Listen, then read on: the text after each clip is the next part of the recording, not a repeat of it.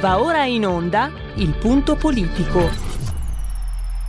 Ma se non state attenti, i media vi faranno odiare le persone oppresse e amare quelle che opprimono.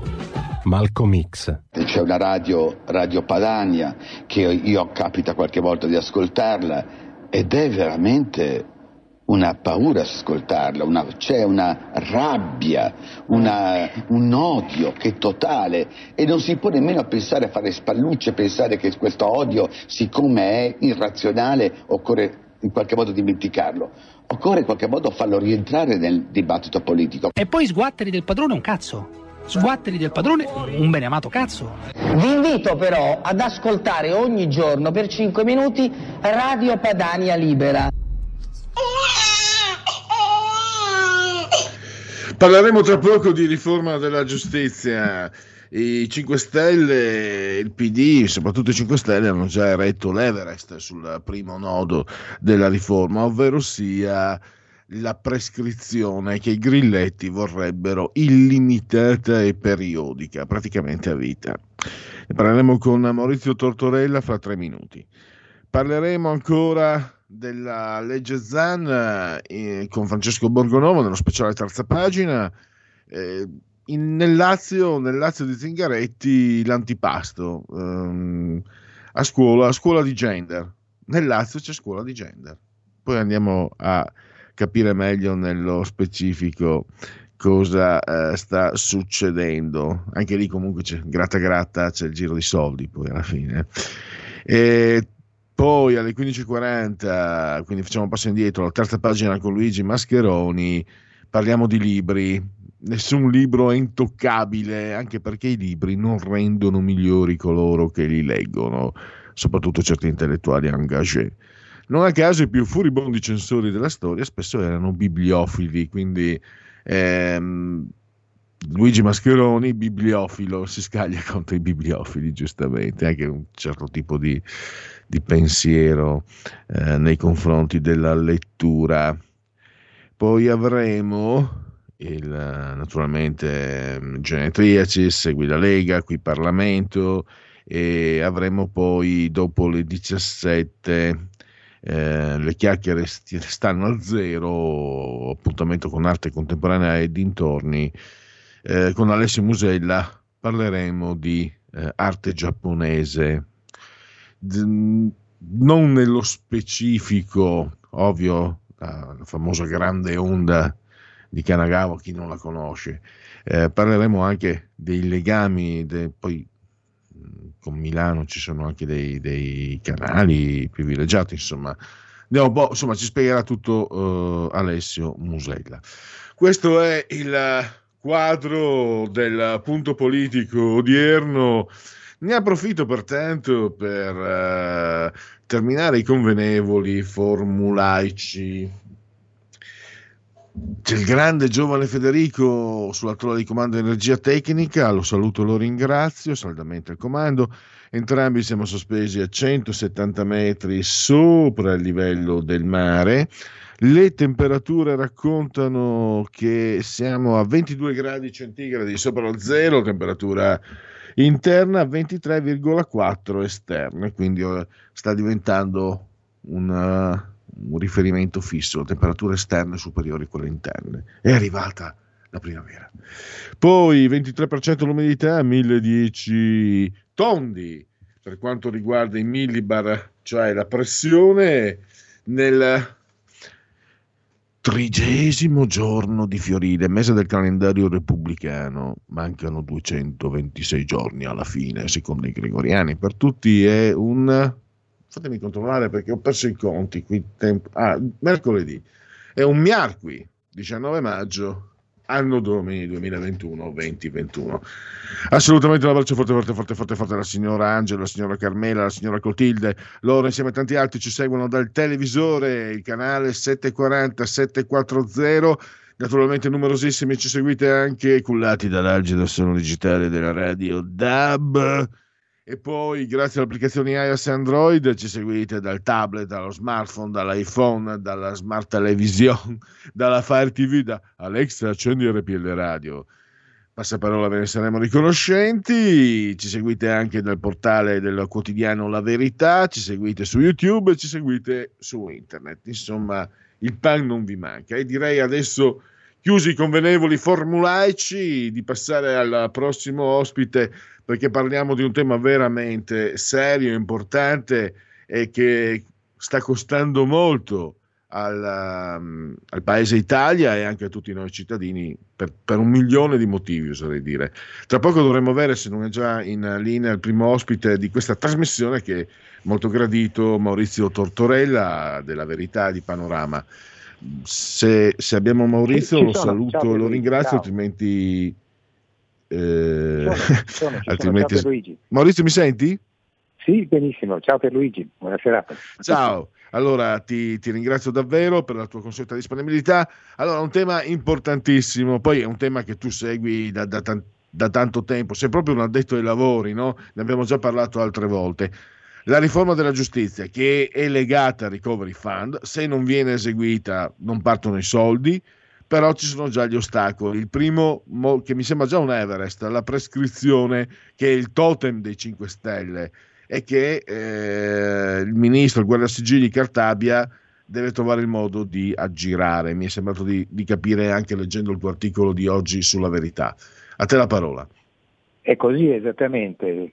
Eh, io oggi ho scritto perché mi ha un po' infastidito il gioco ipocrita che, che, che, che ho letto in, negli ultimi giorni eh, sulle, sulle, parole di Salvini. Tu, come, come, tu sai, io non sono un, un elettore leghista, sono, la penso diversamente, ma quando le parole di un uomo politico vengono travisate e strumentalizzate mi pare sempre una cosa scorretta. E cosa ha detto Salvini? Ha detto che, che siamo realisti, non, farà, non, sarà questa maggioranza a fare la riforma della giustizia. E devo dire eh, non c'è niente di più probabile e di condivisibile perché la maggioranza che sorregge Draghi è fatta appunto da, si va dai grillini fino alla Lega eh, che la pensa in maniera diametralmente opposta su, su tanti temi, ma soprattutto sulla giustizia, voglio dire Forza Italia e, e anche Forza Italia, ma anche Italia Viva, la vede in maniera diversa dal PD, insomma ci sono eh, distanze incolmabili. E per le sue parole pure Salvini è stato aggredito dal segretario del Partito Democratico Enrico Letta che ha detto se Salvini dice che non si fanno le riforme ne traga le conseguenze, esca dal governo eh, che invece è fatto per fare le riforme. E, e, io poi però sono andato a vedermi appunto le riforme e le posizioni che, che, che più o meno sono emerse da parte dei partiti e, e, e devo dire tutte le principali proposte di riforma messe sul tavolo dal ministro Marta Cartabia, ministro della giustizia, o dalle commissioni tecniche alle quali ha chiesto appunto di formulare delle proposte che possano risolvere alcuni dei tantissimi problemi sul tavolo, sono state tutte ben accolte dal centrodestra più o meno, eh, con, con, sfumature, quindi da, da, da, da, Forza Italia, dalla Lega, e, e, sono state accolte altrettanto bene da Azione, che è un, è un piccolo gruppo eh, moderato liberale, sono state accolte bene da Italia Viva, ma sono state accolte ovviamente malissimo in quanto garantiste da, eh, dal Movimento 5 Stelle e anche il Partito Democratico del, del segretario Letta che appunto rimprovera Salvini per essere contrario a suo dire alle riforme, alla riforma della giustizia in particolare, in realtà nicchia. Nicchia perché ha paura di perdere il filo rosso di congiunzione con il, con il Movimento 5 Stelle e quindi nicchia eh, perde tempo, eh, parla di contenimento del, di alcune misure, presenta emendamenti, presenta proposte alternative. Cioè, eh, è come dire la, la, mucca che dà del cornuto all'asino, insomma, ecco, questa è la, la, situazione, se vogliamo buttarla, buttarla in, in, nel, nel, in, un po' in buffo. Comunque questo è il punto. Eh, effettivamente ci sono sul tavolo delle riforme, io così come Salvini penso che sarà molto difficile che possano passare, perché una mediazione, per quanto autorevole, autorevolmente affidata alla, alla costituzionalista Cartabia, difficilmente potrà mettere d'accordo chi la pensa in maniera opposta, come appunto i Grillini, Forza Italia, eh, su, su sponde opposte o la Lega e, e il PD. E sono tra l'altro temi sui quali la politica, ma il paese, l'opinione pubblica, i giornali si sono scannati per decenni e quindi per carità, eh, ai, miracoli ognuno eh, può, può, sperare se crede, e io sono un laico che purtroppo non crede, eh, speriamo ottimisticamente che, che, Marta Cartabia riesca a, a, mettere tutti d'accordo, ma fino a quando io non lo vedo non ci credo. Ecco, ecco allora arrivo proprio mm, a, a questo punto. No? Eh, la settimana scorsa, mh, mm, qui ai nostri microfoni, Gaetano Pecorella, quindi non ha detto ai lavori, tanto ho visto che poi è stato, eh, è stato mm, successivamente intervistato anche da, da, da parecchie testate, mi ha fatto piacere. Lui si è detto ottimista, lui dice che vuole vedere i partiti che si, prendano, che si prendono la responsabilità di non far avere i, i, soldi del recovery fund boicottando questa riforma. Adesso io lo sto, cioè è una sintesi molto grossolana la mia, lui ha, ovviamente è un principe del foro articolato diversamente, sì, con, con forma diversa, però la sostanza è questa. Ecco, mm. io invece come te devo dire Maurizio, sono pessimista e volevo sai, il tuo punto di vista. Pecorella, che io ho conosciuto eh, lungamente durante, negli anni di, di, Tangentopoli e ho sempre considerato uno dei migliori penalisti eh, che ho conosciuto, è sicuramente un, un, ottimo giurista, poi è stato anche in Parlamento come Presidente della Commissione Giustizia alla Camera per Forza Italia eh, per, per, per, anni, durante un'intera legislatura, quindi è un uomo esperto sia di legge sia di politica. Io mi auguro che abbia ragione ripeto quello che ho detto prima. Trovo però che un partito come il partito, eh, come il Movimento 5 Stelle, che ha fatto eh, dell'abolizione della prescrizione eh, sua, una delle sue tante bandiere, eh, un po' come l'abolizione della povertà, eh, lo, scrivo anche nel, mm. nell'articolo di oggi sulla verità, no? Di Maio che diceva abbiamo sconfitto la povertà, poi si è visto cosa è successo. Lui comunque di buona fede, ministro, l'ex ministro della giustizia e predecessore di Marta Cartabia, ha, ha, ha obiettivamente imposto all'allora alleato leghista nel dicembre 2018 il blocco della prescrizione. Non l'ha abolita ma l'ha bloccata. Cosa ha stabilito nella norma eh, del ministro Bonafede approvata eh, dal, dal, dalla maggioranza eh, giallo-verde eh, nel 2018. Ah, nella legge Spazia Corrotti si è stabilito che a partire dal gennaio 2021, quindi a quest'anno, dopo la sentenza di primo grado, nessun reato si sarebbe più prescritto. Quindi bastava una condanna, una soluzione in primo grado e da quel momento in poi il processo sarebbe andato avanti senza rischiare la prescrizione. Dal punto di vista di, dei garantisti e quindi anche di chi ti parla, questo è stato un disastro perché eh, se già la magistratura giudicante e inquirente non ha al momento grandi stimoli a, a, ad accelerare i processi, l'idea che possa definitivamente decadere l'unico stimolo ad, ad andare un po', po di veloce, velocemente a garantire la giustizia a un povero imputato innocente o colpevole che sia, fa, poco, fa, poca, fa poca differenza, dal mio punto di vista era la prescrizione. Se la prescrizione non abolita, a quel punto i processi durare non 9-10 anni come adesso, ma anche 20-30 e chi se ne frega. Quindi eh, cosa sta cercando di fare la ministra del ministro Consiglio?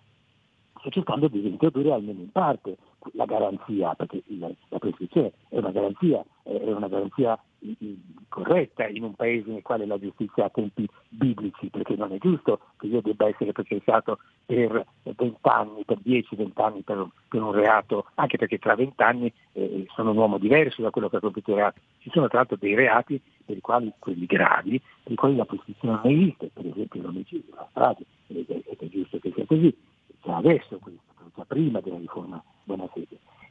La, la, proposta che il Ministro ha, ha, messo sul tavolo della maggioranza, quindi eh, che è sotto gli occhi di, di questa composita eh, insieme di partiti che va da, da, appunto dal Movimento 5 Stelle fino alla Lega, è che sono due.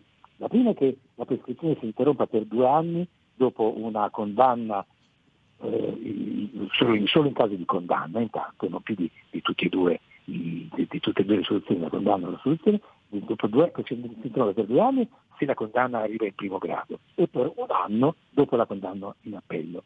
Se però eh, eh, eh, alla fine dei due anni dopo la condanna in primo grado e alla fine del primo anno, dell'anno, dell'anno dopo la condanna in appello non si è arrivati a una sentenza, la prescrizione riparte. Il calcolo della prescrizione eh, riparte retroattivamente dal momento in cui eh, si era interrotta. Quindi cosa, questo servirebbe a evitare appunto che i giudici e i magistrati si siedano dopo aver ottenuto una condanna, ma a quel punto debbano correre ancora di più per arrivare a una, a una definizione finale del processo penale. Ed è corretto perché a questo punto eh, è l'unico stimolo, l'unico pungolo che resta. Un'altra soluzione è invece quella di stabilire limiti temporali, eh, uno per ogni grado di giudizio, quattro anni per il primo grado, tre per l'appello e due, e due, e due anni per la Cassazione. Se la sentenza non, viene, non arriva in quel momento, ogni reato diventa improcedibile, quindi di fatto eh, c'è una prescrizione generale alla fine di nove anni di un processo.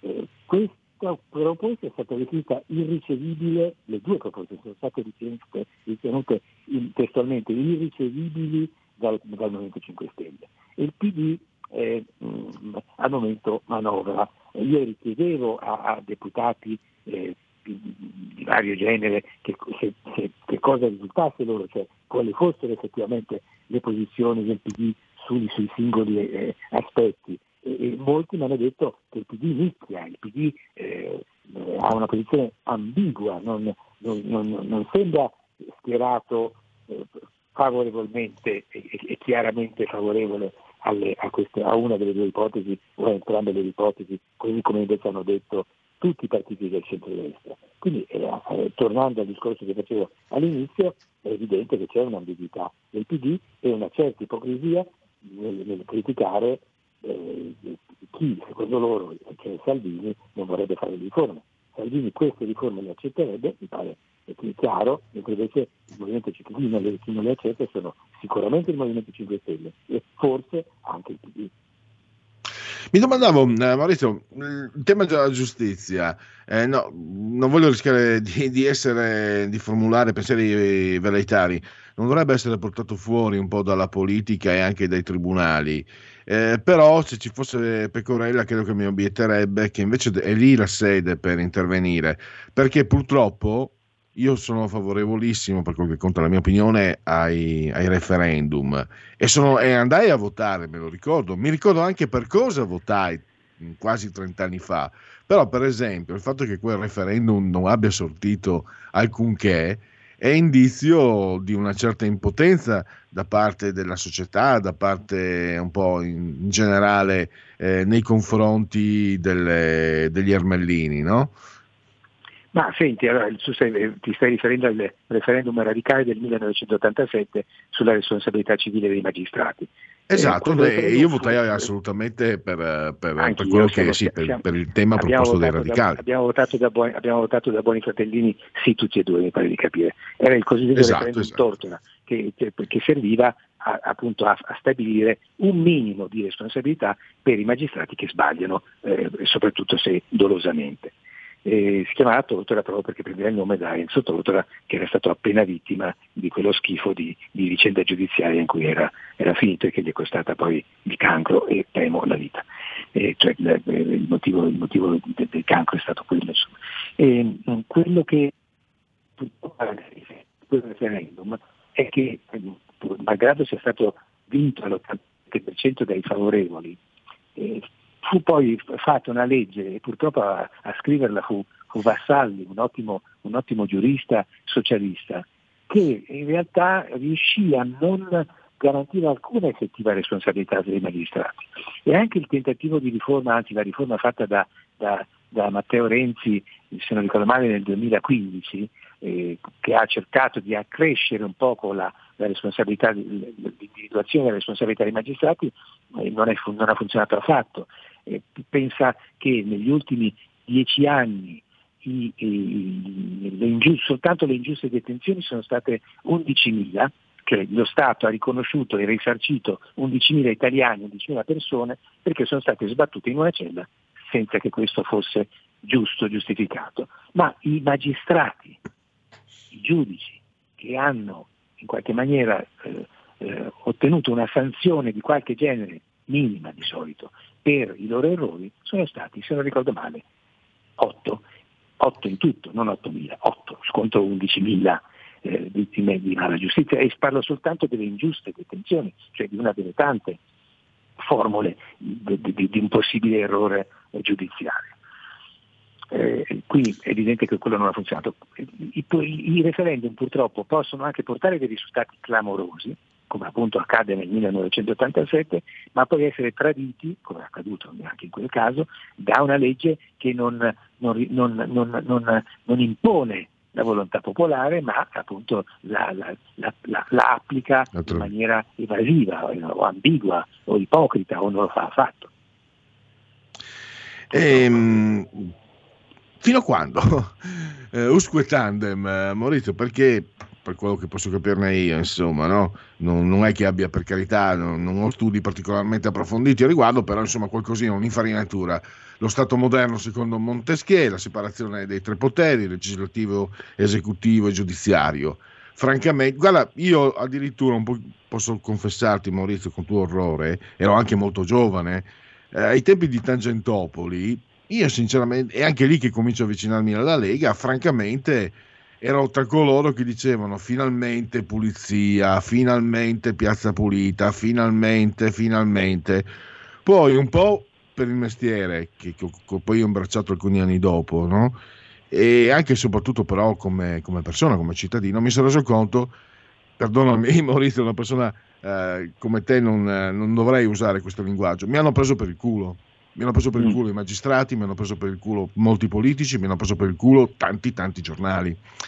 E, e quindi mi domando a questo punto la deriva che abbiamo, che abbiamo cominciato, abbiamo visto il potere dei magistrati, il tuo giornale che smaschera eh, le intercettazioni di Palamara, non è successo niente, il CSM, adesso abbiamo l'ultimo, la, la loggia, la loggia Ungheria, Mattarella non fa niente, continua a dormicchiare là al pomeriggio, si fa i suoi pisolini e lui che dovrebbe intervenire non interviene. I grandi giornali, addirittura io ho trovato scandaloso, Maurizio, poi eh, mi, mi, mi, taccio e ti do la parola. Cioè, quando leggo che portano i carteggi del caso Ungheria a due giornali come Il Fatto e Repubblica, e questi cosa fanno? Vanno per rispetto alla giustizia a portare gli atti in procura. Ma stiamo scherzando? Cioè, avete fatto casini incredibili sulle, ta- sulle, tangenti della Lega, sulla Russia, eccetera. Vi portano uno scandalo enorme che riguarda i magistrati, potenzialmente enorme, e voi andate in procura. E si tratta purtroppo di due testate che fanno opinione, non fanno più tanta vendita, ma fanno opinione. Per, dire, per, dire, per fare un esempio di come vedo le cose stare eh, oggigiorno ed è pieno di gente che, che pensa che i forchettoni, gli, schiavo, gli, chiamano, gli schiavettoni siano la cura, la panacea per tutti i mali, per tutti, anche per gli innocenti, già che ci siamo.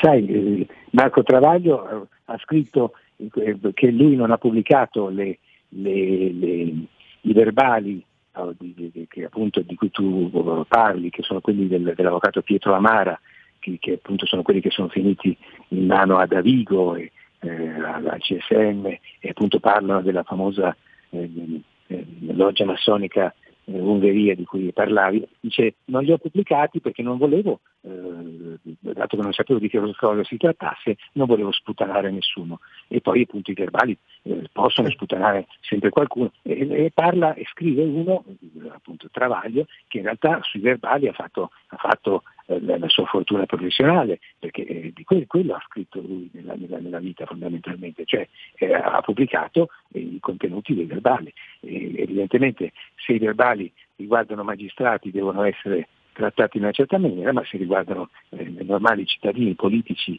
o altro, allora è una, è una cosa diversa. Eh, anche, su, anche, i verbali di, di, di Beppe Grillo eh, cioè dei figli di, mm. di, Beppe Grillo, il Fatto Quotidiano non mi pare che ne abbia trattato molto quelli che appunto trattano della presunta violenza sessuale, ma sai, evidentemente ci sono due pesi e due misure. Eh, quanto alla riforma Però anche questo, il, il cosiddetto quarto potere, per dirla con Orson Welles, eh, che si è così ammanicato perché insomma ci sono giornalisti di Repubblica, di, del Corriere che hanno fatto la, la, carriera, i carrieroni agganciandosi ai, ai magistrati. Purtroppo ti devo da- lasciare solo 30 secondi perché siamo in chiusura Maurizio, ti ho portato via spazio e chiedo scusa. Eh, eh, una vecchia battuta diceva che più che la, la separazione delle carriere tra magistrati giudicanti e inquirenti, quello che servirebbe è la separazione delle carriere tra magistrati magistrati e giornalisti, perché è ovvio che un, un, un, un, magistrato che dà le notizie a un giornalista lo trasforma in un megafono e il giornalista non potrà mai parlare male né mettere in dubbio quello che scrive o fa il magistrato perché perde, perde la sua fonte, quindi perché ecco, mai farlo? Con, e... Maurizio, con questa immagine eh, possiamo concludere degnamente, una fotografia perfetta. Eh, allora, io ti ringrazio Grazie. molto, Maurizio Tortorella della Verità, potete leggere ancora se non l'avete fatto l'articolo sulle pagine appunto del quotidiano diretto a Maurizio Belpietro. Maurizio, eh, ci, sicuramente avremo modo di proseguire questi, queste tue considerazioni sulla giustizia, un tema così caldo e importante. Grazie ancora, al più presto. Grazie a te, grazie a te Luigi. A presto, ciao. Stai ascoltando RPL. La tua voce libera, senza filtri né censura. La tua radio.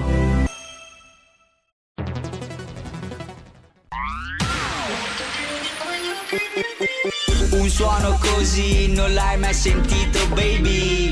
Da Plus molto più di quello che credevi. Programmi, musica, multimedialità da Plus suono nuovo di alta qualità. Digital Radio, il suono perfetto. Dub Plus. Anche RPL, la tua radio, è in Digital Radio.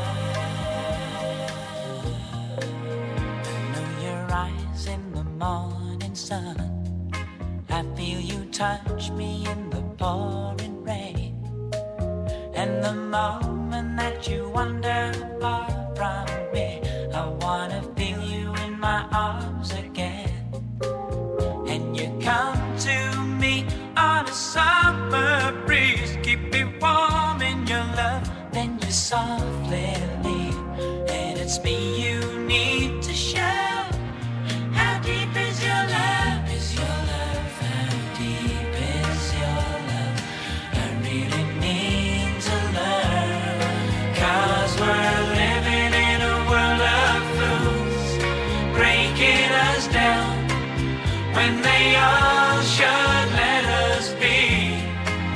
We belong to you and me. I believe in you. You know the door to my very soul. You're the light in my deepest, darkest doubt. You're my savior when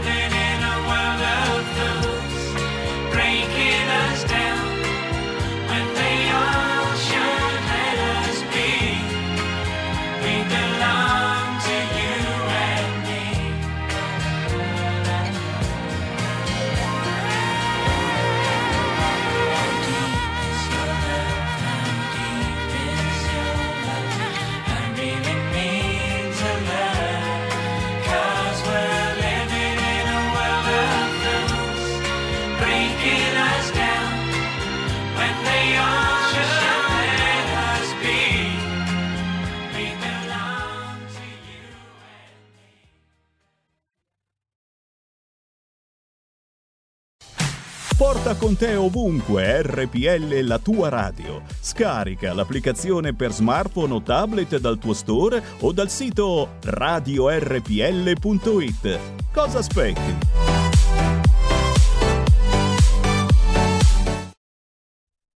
E ridiamo la linea a Pierluigi Pellegrin. E diamo gli applausi al grande Federico il Giovane. Allora, tra cinque minuti la terza pagina, diamo eh, degli aggiornamenti eh, dalle nostre agenzie di riferimento. Previsto per il 28, ok, EMA a Pfizer per 12-15 anni. Mattarella, io sono vecchio, tra otto mesi mi posso riposare. Beh, sul CSM non è che abbia lavorato molto. Lavorò molto di più come ministro della difesa ai tempi dell'Ureno impoverito 2000-2001, quando oppose una resistenza, un vero e proprio muro di gomma alle interpellanze di Lega e Rifondazione Comunista.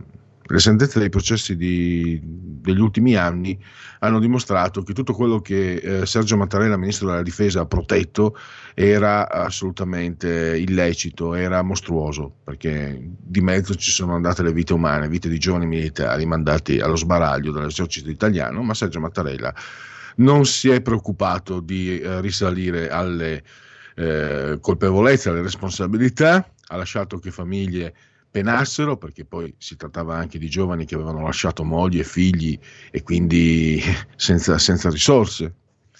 Quindi, eh, ah, ricordiamolo, spero che non sia vilipendio del capo dello Stato, è cronaca, è storia. Ci sono anche addirittura, pensate un po', ci sono i miei, tanto vi annoio con questo, ma io non la mollerò mai questa perché mi è rimasta, mi è rimasta impressa, perché mh, mi ricordo che, che mh, scrivevo quasi tutti i giorni sulla Padania su questo tema, perché c'erano dei parlamentari leghisti che lo seguivano ovviamente, e quindi ho avuto modo di approfondirlo, e, mh, ho avuto modo di sentire anche i parenti delle vittime, e quindi mi dispiace, ma no, non mi dispiace, è, è, assolutamente, è assolutamente doveroso non cancellare, ricordare quello che è stato, perché altrimenti sembra che Sergio Mattarella l'avete mai vista, adesso non so se ci sia ancora, io lo vedevo Rai News 24 mi ricordo, e in redazione avevamo eh, sempre il televisore acceso sui canali di news, insomma, quelli, quelli in chiaro, non a pagamento ovviamente, e c'era questa pagata da noi di Rai 3 che era, si faceva inquadrare fuori dal Quirinale e non si capiva mai perché, parlava a bassa voce, perché dal Quirinale fanno sapere, come se fosse il mistero svelato, rivelato, una rivelazione. Ecco, il pensiero del Quirinale come rivelazione, la rivelazione di un'entità superiore immanente. E voglio dire quelli che sono morti nei Balcani per l'uranio impoverito, voglio dire a loro.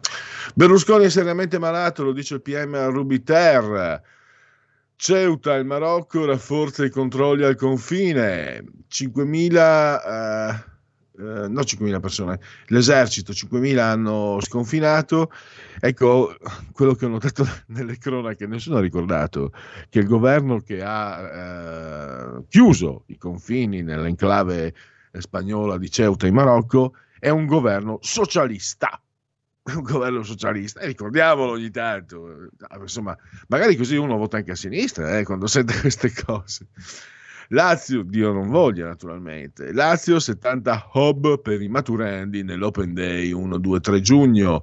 Ed eccola, io sono in condivisione, penso possiate vederla in tutta la sua magnifica e munifica e sensuale mugliebrità, guardate quanto è bella, quanto è dolce, quanto è sensuale, quanto è accattivante. Stiamo parlando di Carola Rachete, il GIP di Agrigento archivia l'inchiesta su Carola Rachete, la comandante tedesca nel luglio 2019 viene, venne arrestata per resistenza. Oh. E che io, eh, come si chiamava? Edoardo, lo scrittore, quello avevamo anche ogni tanto l'audio, quello che seguiva la morte del uh, Ostia, non mi ricordo, Ostia, Ostia è una esclamazione, un'interiezione tipicamente direi idiomatica, perdonatemela.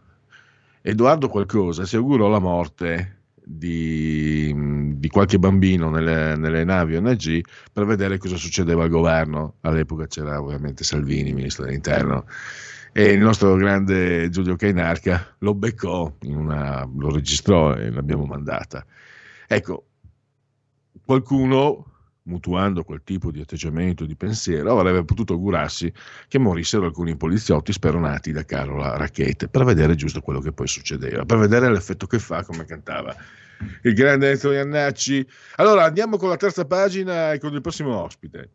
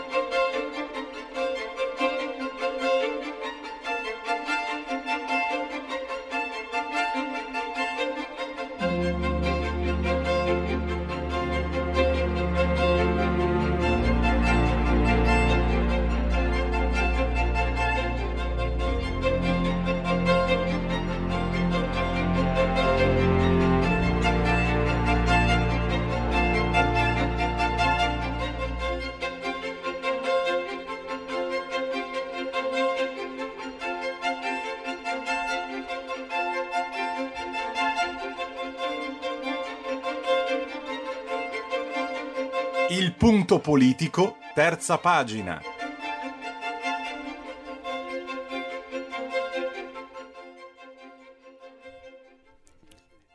Eh, Pierluigi, non riusciamo ancora a recuperare l'ospite. Prego, mm, Federico. Sto cercando ancora di recuperare l'ospite. Chiedo scusa, pochi minuti. Non c'è nessun problema, anzi, il problema ce l'ho. Ci sono i miei Broncos. Un attimo solo, li metto a cuccia nel loro corral.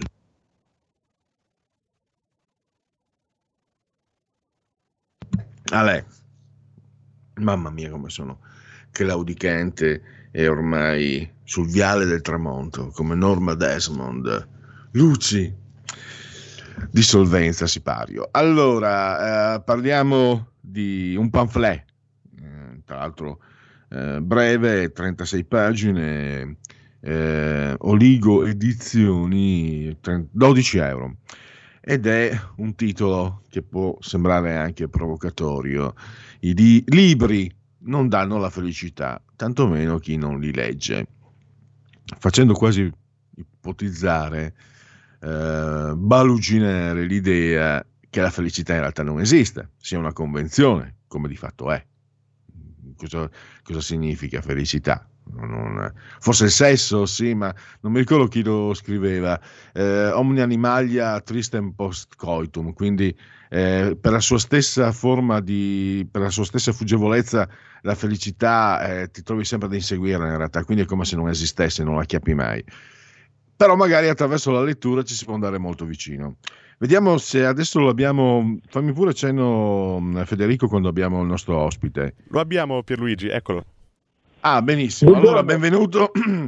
Grazie davvero a Luigi Mascheroni del giornale, autore di questo pamphlet. Libri non danno la felicità, tantomeno chi non li legge. Ciao Luigi. Buongiorno a voi, grazie dell'invito.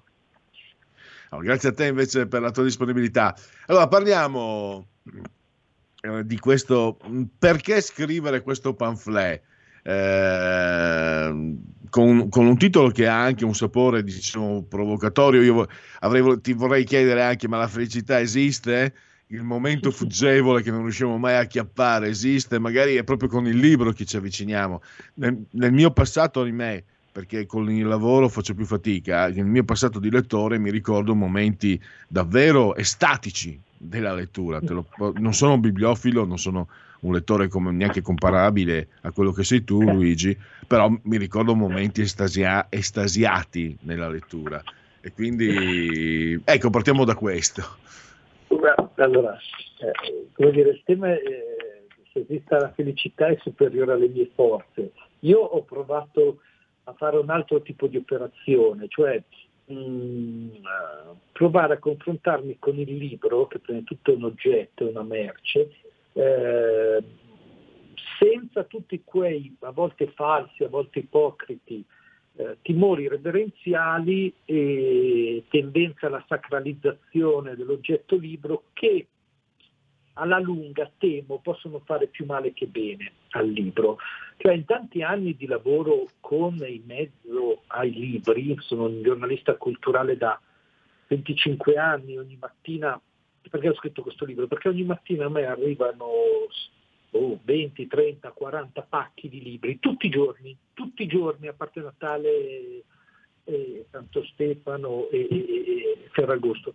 Ehm, faccio giornalista culturale a 25 anni, scrivo di libri a 25 anni, ehm, colleziono libri, sono, piccolo, sono editore, piccolo editore e eh, in questo mare magnum di libri mi sono accorto che la cosa migliore per noi, per i libri stessi, per un futuro, per, per educare anche in qualche modo, invogliare la lettura, bisogna pensare al libro uh, come un oggetto, come una merce, come tante altre, come tutte le altre. Ogni volta che noi proviamo a, a farne qualcosa di più e di diverso, uh, secondo me facciamo, facciamo, male alla lettura. Durante il lockdown eh, io ho sentito, a parte mh, tutti gli, gli appelli a, a riaprire le librerie che ovviamente venivano nel 99% dei casi da gente che durante l'anno non era mai entrata nelle librerie. Ma mh, paragonare le librerie, qualcuno ha usato l'espressione farmacia dello spirito, ecco, queste sono le cose che fanno male, cioè tutte le giornate del libro, li, le, io leggo perché, leggere fa bene, i libri salvano la vita, i libri ti cambiano, sono tutte quelle cose che fanno male al libro, cioè allontanano dalla lettura, ti fanno passare la voglia. I libri non hanno mai salvato la vita a nessuno, se non a chi voleva già essere salvato. E non è vero nel modo più assoluto che i libri rendano migliori. A parte che l'espressione libro non vuol dire niente, dipende tutto da che libro. I libri sono accidenti come il vino. Ci sono libri pessimi, libri ottimi, ci sono libri pessimi, cioè sono vini pessimi, mediocri, normali, eh, da bere mh, eh, senza, senza, particolare complicazione oppure da sorseggiare in, in, in eventi speciali. Ecco, il libro è la stessa cosa tutti quelli che dicono che il libro rende migliore fanno un torto a se stessi, all'intelligenza, al libro e alla storia. È vero semmai il contrario. Eh, non esiste eh, casta, non classe, casta più mm, eh, ehm, invidiosa, gelosa, cattiva degli intellettuali.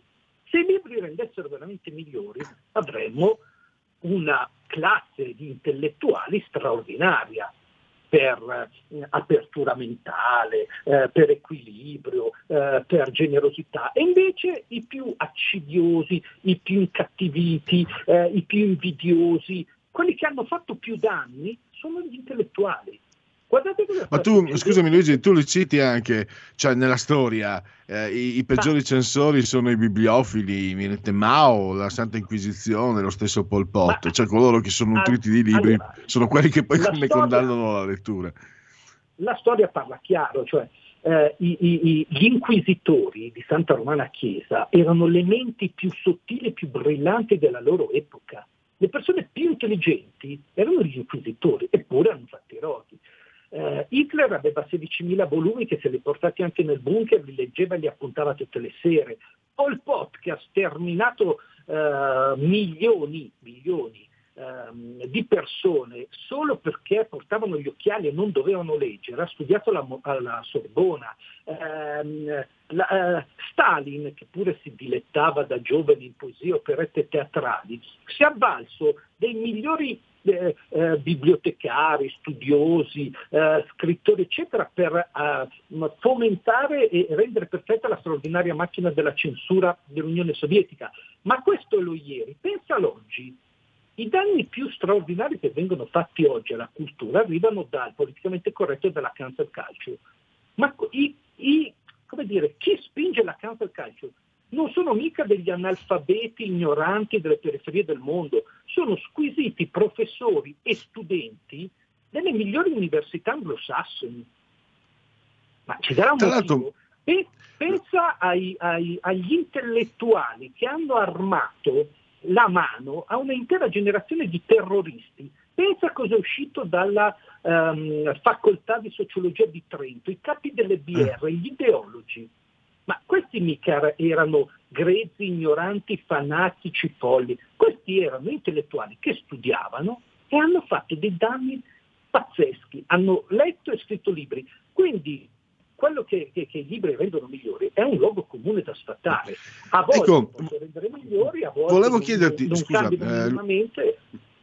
Luigi, di, ti, scusa ti interrompo, volevo chiederti questo. Dunque, fatto salvo per le letture di saggi, di manuali, che, cioè le letture che si devono fare per motivi professionali o per studio, il piacere della lettura, volevo chiedere proprio a uno come te. E quando si dice io proprio convengo, sono anni che dico, ma non, non dite dovete leggere, dovete leggere, io proprio sottoscrivo completamente.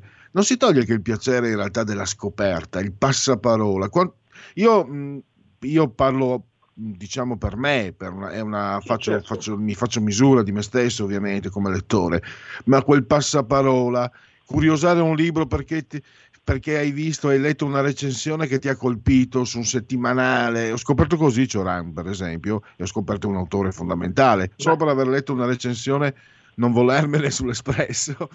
E, e mi No, colpì ma- profondamente, eh, perché all'epoca non lo conosceva praticamente nessuno, tra l'altro. Ecco, cosa, cosa sai dirmi? Il fatto magari di essere un po', per carità, dilettanti, se no per carità, ma il piacere della scoperta del libro, eh, cosa ne pensi? Eh, che è verissimo e vale sia per la scuola, adesso te lo dico, sia nella, tra virgolette, vita quotidiana. Il, ehm, alcune perplessità che molti e anch'io hanno, ad esempio verso l'online, l'acquisto online dei libri, non è tanto in nome di, che di chissà quale, eh, ehm, non so, di- di- tradizione, abitudine, cioè non è un atteggiamento conservatore o reazionario di dire no, io vado sempre in libreria perché voglio toccare la carta invece che comprarla online. No, ma è proprio per questo, perché online trovi già e sempre ciò che cercavi, mentre solo nelle librerie, spesso anche nelle librerie antiquarie, sulle bancarelle, eccetera, che trovi ciò che non stavi cercando, che sono le vere sorprese, le vere illuminazioni. Questo per quanto riguarda la libreria. E per la scuola, barra famiglia, vale la stessa cosa. Ecco, la famosa frase che si dice spesso ai nostri figli, smettila con il cellulare, mettiti a leggere, non vuole dire niente. Ma che, che cosa significa leggi qualcosa? Ma chi ha mai detto che leggere in sé sia meglio di qualsiasi altra azione umana? Dipende tutto da che cosa leggi. Ma non arrivo, cioè è ormai da 10-15 anni che si è dimostrato scientificamente che ehm, le serie televisive hanno una capacità di narrazione, una complessità di costruzione della storia, una varietà di linguaggio superiore, secondo me, al 90% dei romanzi italiani contemporanei che vengono pubblicati da noi. Allora meglio, legge- meglio seguire una buona serie televisiva piuttosto che leggere certi romanzi. Certo, dipende da, ah, eh, da che cosa leggi. Allora, Però eh, Luigi, dire, abbiamo come indicazione, ci l'importante aiutano i classici, cioè con Joyce, eh, con no, Svevo, eh, io poi arrivi, per me il libro della vita è La condizione del dolore di Gadda, no? Quando- Oppure mi ricordo un libro che non, non pensavo, ehm, un libro, beh, di Dostoevsky, eccetera. Lì possiamo comunque avere un percorso sicuro. Lì almeno possiamo dire, guarda che se leggi Memorie del sottosuolo, per esempio, di Dostoevsky, io mi sento di dire è meglio leggerlo che no. Certo che sì, ma anche qua. Ma non sono così sicuro che faremmo del bene a consigliare o a spingere o a obbligare un ragazzo di 19 anni a leggere a cognizione del dolore o il pasticciaccio di Gadda. Non sono così sicuro, secondo me è molto meglio che ci arrivi da solo. Se devo consigliare, consiglierò qualcosa di diverso, consiglierò qualche racconto di qualche scrittore particolare, qualche libro.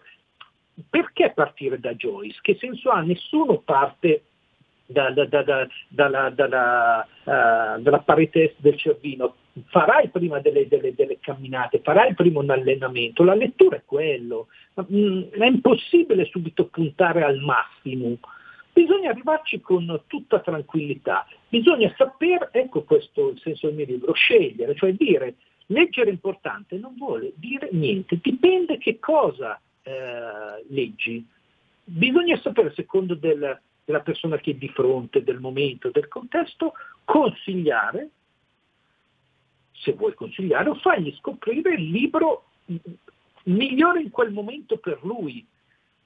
Ma le imposizioni hanno sempre, hanno sempre, secondo me, degli effetti tragici e poi eh, sfatare un altro luogo comune, seguire le classifiche di vendita. Guarda che è una cosa incredibile, che non, non- non sta né in cielo né in terra che i giornali pubblichino le classifiche dei libri più venduti e le, le si usi per orientare la lettura, ma, chi- ma facendo falsamente coincidere l'idea di eh, quantità, cioè tanto più ha- ha venduto quel libro con quella di qualità, allora tanto più è migliore. Ma è esattamente il contrario, ma scusa, prima ho fatto l'esempio del vino, ma se un giornale pubblicasse i 10 vini più venduti in Italia in quel mese, ma chi di noi comprerebbe il primo in classifica? Ma nessuno. Nessuna donna comprerebbe il rossetto più venduto o il profumo più venduto in Italia quella settimana. Al contrario, ma chi di noi andrebbe nel, eh, so, nel bar o nel ristorante più, ehm, che ha avuto più clienti quella settimana? Ma esattamente il contrario, andrai da, da quello che non è segnalato dalla classifica di vendita, ma esattamente quello da cui bisogna allontanarsi. Bisognerebbe fare, e solo Robinson di Repubblica lo fa a modo suo, una classifica di qualità. Allora io, redazione, ti scelgo i 10 migliori secondo noi. Allora quello mi può orientare, ma che io segua la massa comprando, pensando che il libro più venduto sia il migliore, è come pensare che la macchina più venduta in Italia quella settimana sia la migliore. Allora, beh, i divulgatori come te diventano importanti. Io, per esempio, la passione del cinema e leggo spesso le recensioni di Mareghetti. Più delle volte non mi trovo d'accordo con quello che scrive dopo aver visto il film, però mi ha aiutato, mi ha dato un orientamento. Cioè, le persone come te possono in qualche modo no, assolvere, Certo. Ma fare, ma allora non dicendo è devi leggere, ma esponendo, raccontando il libro. Ma questo infatti è il vecchio discorso della, della- della critica che ha eh, sempre meno spazi, sempre meno autorevolezza, sempre meno importanza, sempre più snobbata e ci affidiamo al mi piace o non pi- mi piace ai pareri lasciati come fosse TripAdvisor sui siti di, di vendita dei libri. Ma eh, non lo so, non, non vorrei che fossero quelle a orientare la mia, la- la- la mia scelta dei libri. Vorrei io vorrei essere consigliato da, eh, da un esperto di vini nella, nella- nella scelta del mio vino, non dal marketing che mi dice qual è stato quello più venduto, perché è un po' difficile che il il più venduto sia il migliore. È impossibile, non c'è un prodotto al mondo che sia migliore perché è il più venduto. Sarà spesso vero il contrario, è proprio perché non compare nelle classifiche che è il più esclusivo. Io voglio l'esclusività, non voglio la massa, ma perché devo leggere il bestseller? Questo non vuol dire che non debba o non si possa, anzi, ma non confondere i due piani. Questo è Anche una Luigi, raramente poi i best- seller diventano, diciamo, capolavori antologici di riferimento. Forse il nome della rosa mi viene in mente, perché per la ma maggior parte il best seller poi viene a cadere nel dimenticatoio, ci sarà motivo. Certo, ma certo può succedere, ma non è, eh, eh, non è la regola e comunque io credo che i percorsi da battere siano altri. Ma sarà molto più bello, più divertente, più interessante scoprire il localino particolare, il ristorantino che nessuno, la spiaggia eh, isolata che nessuno, oppure devo per forza andare nella spiaggia in cui ci sono tutti. La spiaggia in cui ci sono tutti è un po' difficile che sia la più bella. Ora, Assolutamente. a differenza del caso, proviamo ad applicare questa idea al libro e poi soprattutto pensiamo che è una merce, è una merce, questo lo sanno benissimo anche i più grandi, i migliori editori. Il libro va preso, si può leggere, si può non leggere, si può finire, si può lasciare a metà, si può buttare, si può regalare, ma si può e si deve buttare. Ci sono un sacco di libri inutili. Non è, nessuno, non è scritto da nessuna parte che sia un peccato o un atto illegale il buttare il libro. Ma Certo. io non so Luigi, quanti libri devo- ho buttato nella vita. Devo, purtroppo devo concludere. Ricordo ancora: libri non danno la felicità, tantomeno chi non li legge. Oligo Edizioni, 36 pagine, 12 euro. Luigi Mascheroni, e lo abbiamo avuto qui. Lo saluto e a risentirci Grazie a presto voi. davvero, Luigi. Grazie davvero. Grazie, grazie, grazie. a voi. Grazie a voi. Il futuro appartiene a chi fa squadra. Le radio italiane si uniscono per giocare la partita da protagoniste. Nasce l'app Radio Player Italia. 140 stazioni in una sola rete. Scegli la tua preferita e ascolta il suono perfetto del digitale. Gratis, senza registrazione, senza interruzioni. Compatibile con tutti i device. Le notizie, la compagnia, la musica scelta da chi la ama, la conosce e la vive. Scarica Radio Player Italia. Il futuro batte con la radio nel cuore. Anche RPL è disponibile su Radio Player Italia.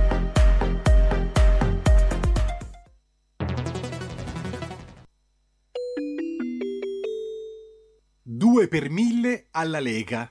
Sostieni la Lega con la tua firma.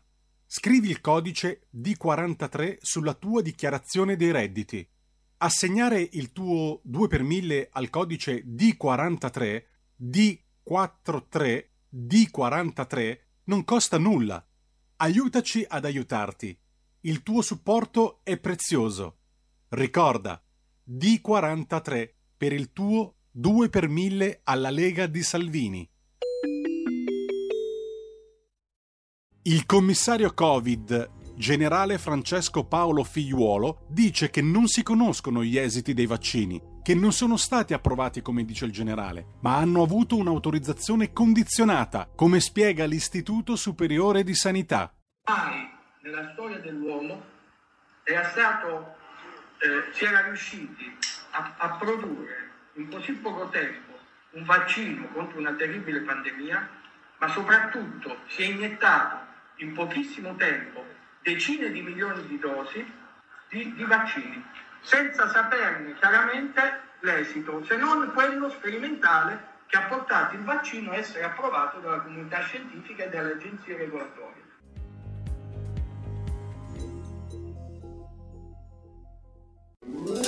Stai ascoltando RPL. la tua voce libera, senza filtri né censura. La tua radio.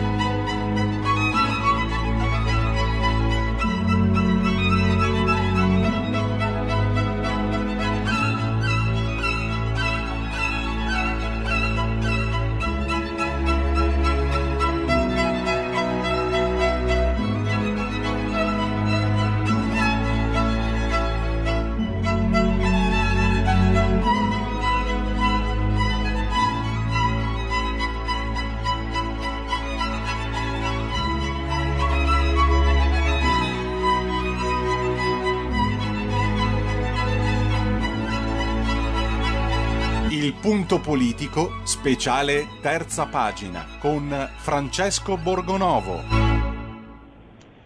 Ecco, a me piace giocare con le parole, anche se forse non è sempre il caso. Quindi scuola di trans, piccoli trans, piccoli trans crescono. Sta di fatto che invece qui eh, non posso permettermi questi giochi di parole perché si entra nella mente dei bambini. Si vuole entrare eh, nella mente dei bambini, lo si fa attraverso il pensiero arcobaleno, lo si fa con l'ex segretario del PD Nicola Zingaretti, lo si fa nel Lazio e lo ha denunciato puntualmente oggi Francesco Borgonovo che credo sia con noi al telefono, gli do il benvenuto e grazie Francesco per essere qui eh, ai nostri microfoni.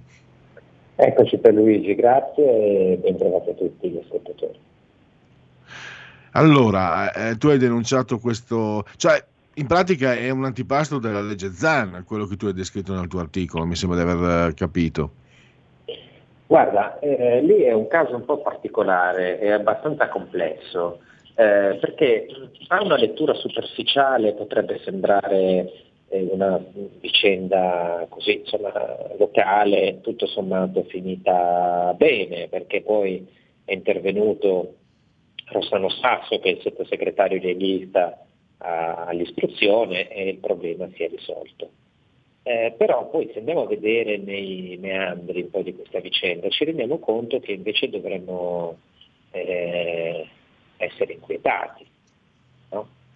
Eh, perché eh, eh, succede questo, no? nel Lazio, non nella regione, cioè diciamo Zingaretti e PD, ma l'ufficio scolastico regionale, cioè il Ministero, la, cioè, c'è una certa differenza, eh, manda a tutte le scuole, ha mandato qualche giorno fa, una informativa in cui c'era dentro, c'erano dentro queste linee guida, no? linee guida per trattare eh, i ragazzini e le ragazzine che hanno intenzione di cambiare genere sessuale, cambiare sesso. Eh, che, che cosa è successo lì? Ovviamente non possiamo dare la colpa alla regione perché non è stata la regione, eh, però sicuramente la regione guidata da Zingaretti nulla avrebbe avuto da dire, no? se non avesse fatto eh, Casino Sasso della Lega non, nessuno avrebbe detto niente se non i genitori appunto e qualche associazione di genitori e associazioni pro vita. E eh, qual è il dramma? È che lì eh, questi funzionari del Ministero hanno mandato in giro tutte le scuole una roba senza neanche guardarla. Cioè gli sono arrivati in, nell'ufficio alcuni genitori che fanno parte di queste associazioni di genitori di, di, di bambini e ragazzini trans, gli hanno detto noi abbiamo queste linee guida, vorremmo che fossero diffuse alle scuole e loro hanno mandato a tutte le scuole questa roba senza neanche guardarla. Eh, dopodiché l'ospedale San Camillo linee, si, si, era detto che queste linee guida erano state fatte all'ospedale San Camillo, l'ospedale San Camillo ha preso le distanze e ha tolto il suo, il suo logo dal, da queste linee guida. E il problema però è che non è che, eh, come dire, gli autori di queste linee guida se le siano inventate o siano dei passanti così per caso che hanno fatto tutta una finta, no?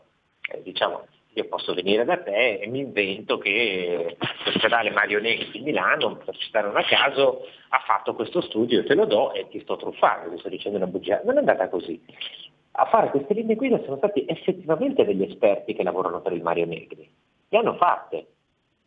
Le hanno fatte, qualcuno le ha viste, e sono state mandate alle scuole e sono state ritirate perché sicuramente è intervenuto appunto eh, il sottosegretario leghista, ma sono state ritirate per un, un cavillo burocratico, diciamo. Cioè eh, nel momento in cui l'ospedale San Camillo per evitare polemiche si è tirato indietro, allora il Ministero ha detto vabbè non c'è, come dire, viene meno l'autorevolezza scientifica e quindi non le facciamo più, le, le, le ritiriamo. Eh ma, eh, come dire, non è che hanno detto no, queste linee guida sono da, roba da matti e non possiamo mettere nelle scuole. No, hanno detto vabbè, eh, allora le, le, le, togliamo perché non c'è più l'approvazione del, dell'ospedale. Ma vi rendete conto? Cioè la prossima volta che si trova un ospedale eh, con un servizio eh, dire, di, di, di gender e che ci mette la firma, allora le linee guida possono passare. Questo che dobbiamo imparare da questa storia, eh, perché nessuno ha commentato, anche quelli che l'hanno tolto, nessuno ha commentato il contenuto di queste cose. E il contenuto era drammatico. Cioè, quel contenuto lì si diceva che i professori devono chiamare con i pronomi giusti eh, i ragazzini. Sì, scusa vogliono- Francesco, riprendiamo i cinque punti che tu, perché sinceramente fanno impressione, e poi per carità può darsi che io sia un, sicuramente sono un tipo impressionabile, però fanno impressione i cinque punti come li hai esposti, sembra Orwell davvero. Guarda, eh, sono molto semplici, cioè io eh, devo dirlo una cosa prima, Ehm, cioè, io non penso eh, che si debbano trattare male i ragazzini che hanno una disforia di genere. Non è giusto, bisogna sicuramente aiutarli, bisogna che siano seguiti, bisogna che, che- eh, può pure darsi che per qualcuno, io, no, può pure darsi che per qualcuno il cambiamento di sesso sia la strada migliore. Ma io non penso che sia così per tutti. E dobbiamo sapere che c'è un aumento di queste cose, cioè stanno aumentando. E secondo me è un pericolo che stiano aumentando. E stanno aumentando anche perché vengono incentivati in qualche modo queste cose.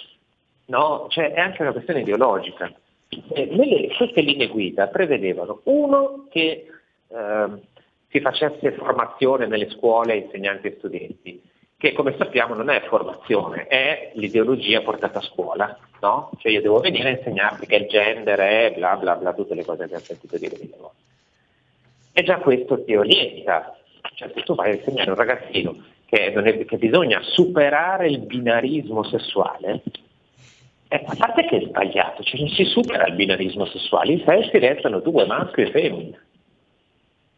Per, persino chi cambia sesso, i transgender, vogliono, sono ragazzi nati maschi che vogliono diventare femmine.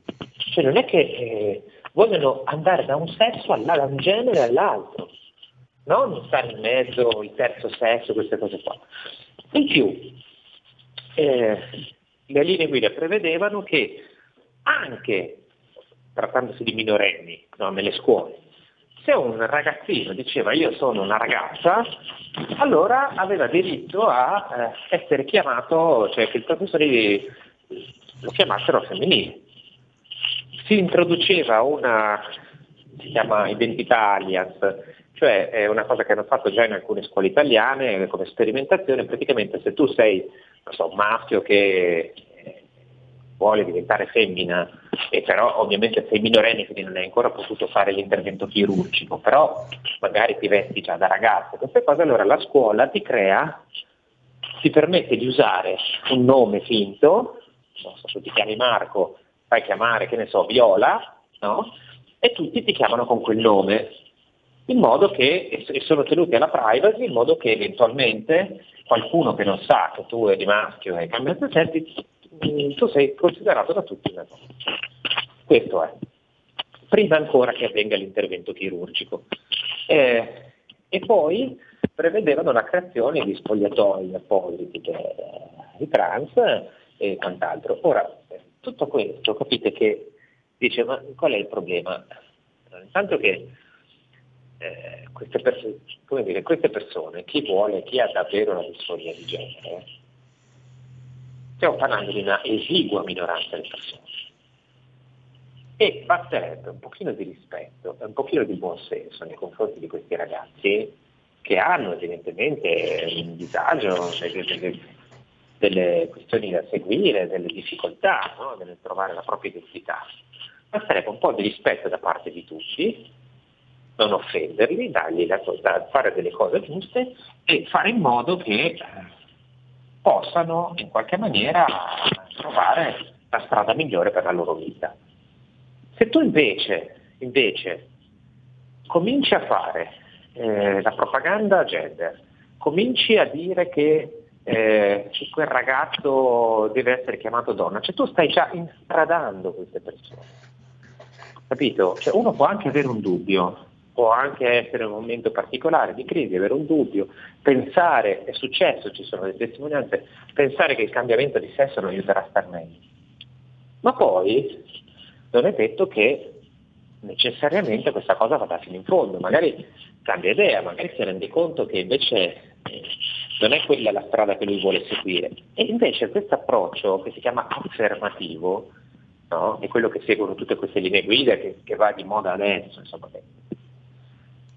cosa, cosa, fa, cosa fa? Non fa altro che confermare, cioè tu vai a dire, ecco io vorrei cambiare sesso e anche porti dei dubbi, anche dirti ma sei sicuro, ci vuoi pensare bene, non è che poi magari cambi idea, adesso semplifico ovviamente, però questo rischi no, di essere etichettato come eh, omofobo, discriminatorio, no? E questo è il problema, non so se sono riuscito a spiegarvi, perché è molto sottile, cioè la differenza tra dire io do a una persona che ha un problema o delle difficoltà o un disagio, no? quello che volete, rispetto, attenzione, cura, che è quello che dobbiamo fare. Un'altra cosa è dire eh, i ragazzini hanno diritto anche a sei anni di cambiare sesso e appena dicono che sentono mm, che il maschio si sente femmina, noi dobbiamo cominciare a trattarlo da femmina. E se tu fai così, eh, stai già decidendo, no? stai già mettendo uno su una strada che, eh, che, sarà difficile poi tornare indietro. E questo è il vero pericolo di questa roba qua. No? Eh, però non ci sembra che non ce ne rendiamo conto. Senza, se posso aggiungere in conclusione, Francesco, è, la, la, sensazione è molto sgradevole che stia diventando anche una moda, come i tatuaggi, e che, che però, però, è una moda pericolosissima. Già i tatuaggi, eh, comunque essendo indelebili, mh, procurano problemi a chi poi cambia idea, figuriamoci entrare nella mente, nella sessualità, nel corpo di una persona. Troppa leggerezza e, e soprattutto mi sembra sia proprio eh, diventato qualcosa non serio ma modaiolo. Allora la figlia o il figlio, che dir si voglia, di Angelina, Angelina, Angelina Jolie e Brad Pitt, ah che bello, lo fanno vedere che si veste da donna, poi quell'altro che non nomino neanche, ecco, che, che mostra il figlio che gioca con le bambole. Ecco, è una, una a me figurati, cioè, per me ti dico, tutti i maschi del mondo potrebbero diventare donne, non me ne, importa, non, me ne può importare di meno, ma che il, fa, il, fatto che diventi moda e che non ci sia qualcuno che lo osservi, che dica no signori, non può essere moda qualcosa di così serio, è molto preoccupante. Secondo me, questa è la mia opinione, ti, do, ti, ti, ti ridò la parola per concludere ovviamente. Eh, sì, sì, no, ma guarda, eh, e questo è il problema, che poi eh, bisogna eh, dire, stare attenti a, a, dove ci porta questa idea eh, di, di, mondo. No? Cioè, ehm, per moda, eh, come fanno a un certo punto, tu hai citato la figlia di, di, di Brad Pitt e Angelina Jolie, no? Ehm, eh beh, cioè, ti viene da dire, ma perché? Cioè, finché tu, eh, allora, ti sto citando, eh, ecco, questa qui, eh, quando è nata questa ragazzina, si chiama Silo, Silo Jolie Pitt, Jolie Pitt, è la figlia di Brad e Angelina. I genitori l'hanno esibita, no? perché andava di moda questa cosa del gender fluid, dicendo lei è gender fluid, chiamatemi John. No? E allora si sono messi a chiamarlo John e, si, e questa ragazzina si vestiva da maschio. No?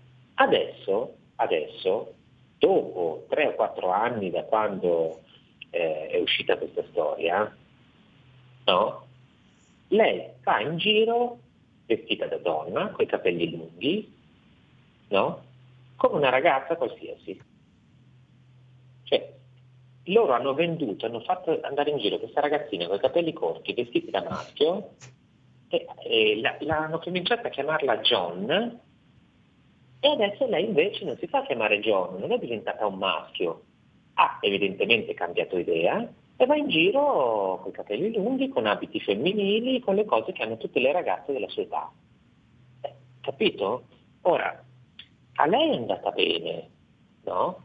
Eh, eh, però, insomma, è andata bene nel senso che gli è stata data la possibilità di, di cambiare, anche se la chiamano John, no? di, di, vestirsi come una ragazza, ma un altro che viene trattato come una femmina fin da piccolo, eh, poi decide di cambiare sesso, non è detto che dire, che lo faccia poi liberamente, no? che abbia la possibilità di tornare indietro.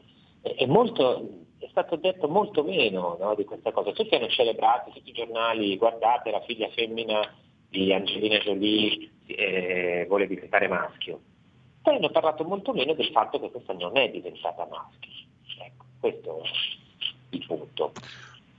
Eh, questa è una vicenda direi esemplare. Allora io ti ringrazio, grazie a Francesco Borgonovo e a risentirci domani Francesco. Grazie, grazie a tutti e a domani. Grazie. E allora direi che con l'ausilio della regia metterei quasi quasi la sigla dei genetriaci. La verità è che sono cattivo, ma questo cambierà. Io cambierò. È l'ultima volta che faccio cose come questa. Metto la testa a posto, vado avanti, rigo dritto, scelgo la vita. Già adesso non vedo l'ora. Diventerò esattamente come voi. Il lavoro, la famiglia, il maxi televisore del cazzo, la lavatrice, la macchina, il CD e l'apriscatole elettrico. Buona salute, colesterolo basso, polizza vita, mutuo, prima casa, moda casual, valigie, salotto di tre pezzi, fai da te, telequiz, schifezze nella pancia, figli, a spasso del parco, orario d'ufficio, bravo a golf, l'auto lavata, tanti maglioni, Natale in famiglia, pensione privata, esenzione fiscale, tirando avanti, lontano dai guai, in attesa del giorno in cui morirai. Genetriaci, ricorrenze, commemorazioni del trigesimo giorno di fiorile mese del calendario repubblicano per i gregoriani mancano 226 giorni alla fine. Per tutti è un mercoledì, mercoledì 19 di maggio, anno domini 2021, 20 e 21. Oh oh, Ho Chi Minh, cominciamo bene. Julius Sevola, ti sia lecito di fare ciò di cui sai se vuoi puoi astenerti da cui sai che se vuoi puoi astenerti quindi ok Daniel Jalen, attore francese, ma recito anche nel cinema italiano, la romana, ah, Paul Pot, lo nominava prima eh, Mascheroni, no? Pol Pot. Poi questo non so se sia propaganda anticomunista, um, trovarono interi depositi di occhiali perché lui sterminava tutti quelli che leggevano perché eh, significava che erano degli intellettuali quindi erano pericolosi. Comunque lui è morto pensate eh, questo mostruoso tiranno è morto nel suo letto tranquillamente a 73 anni. E poi invece abbiamo un vero gigante un vero grande vale a dire Malcolm X Malcolm Lidl eh, il potere non indietreggia mai, eccetto in presenza di un potere maggiore. Poi abbiamo eh, la Formula 1 Lotus, eh, quando c'era la Formula 1, Colin Chapman, eh, la commedia all'italiana di e con Antonio Cifariello e poi Olimpiadi di Roma, Oro Olimpico, Livio Berruti. c'è posta per te Nora Efron, Pete Tonschwid, gli, gli, uh, uh, no tu, uh, Baba O'Reilly, poi e tante altre insomma canzoni celebri. Che poi lui appunto eh, usano una canzone degli Wu in CSI dove il uh, protagonista sta diventando sordo. Nella realtà anche Peter Townshend sta diventando sordo se già non l'è diventato Meravigliosa l'interpretazione indimenticabile da premio Oscar, dimenticato purtroppo l'interpretazione di Michele Placido nel film Il Casotto. Davvero indimenticabile la gonade che dipendeva dai costumi da bagno, indimenticabile, molto più espressiva di lui, devo dire. Poi eh, André Russimov, André the Giant, anche su 007, 224 cm, 245 kg. Slow to the Rhythm, cantava Grace Jones. Marco Taradash, si citava i radicali, poi Forza Italia. Il padre era originario di ucraino ma di New York. Una soubrette anni 80, Ramona dell'Abbate e poi ancora Filippo Galli, giocatore del Milan che vinceva tutto, è stato anche consigliere DC in un eh, comune della provincia di Monza.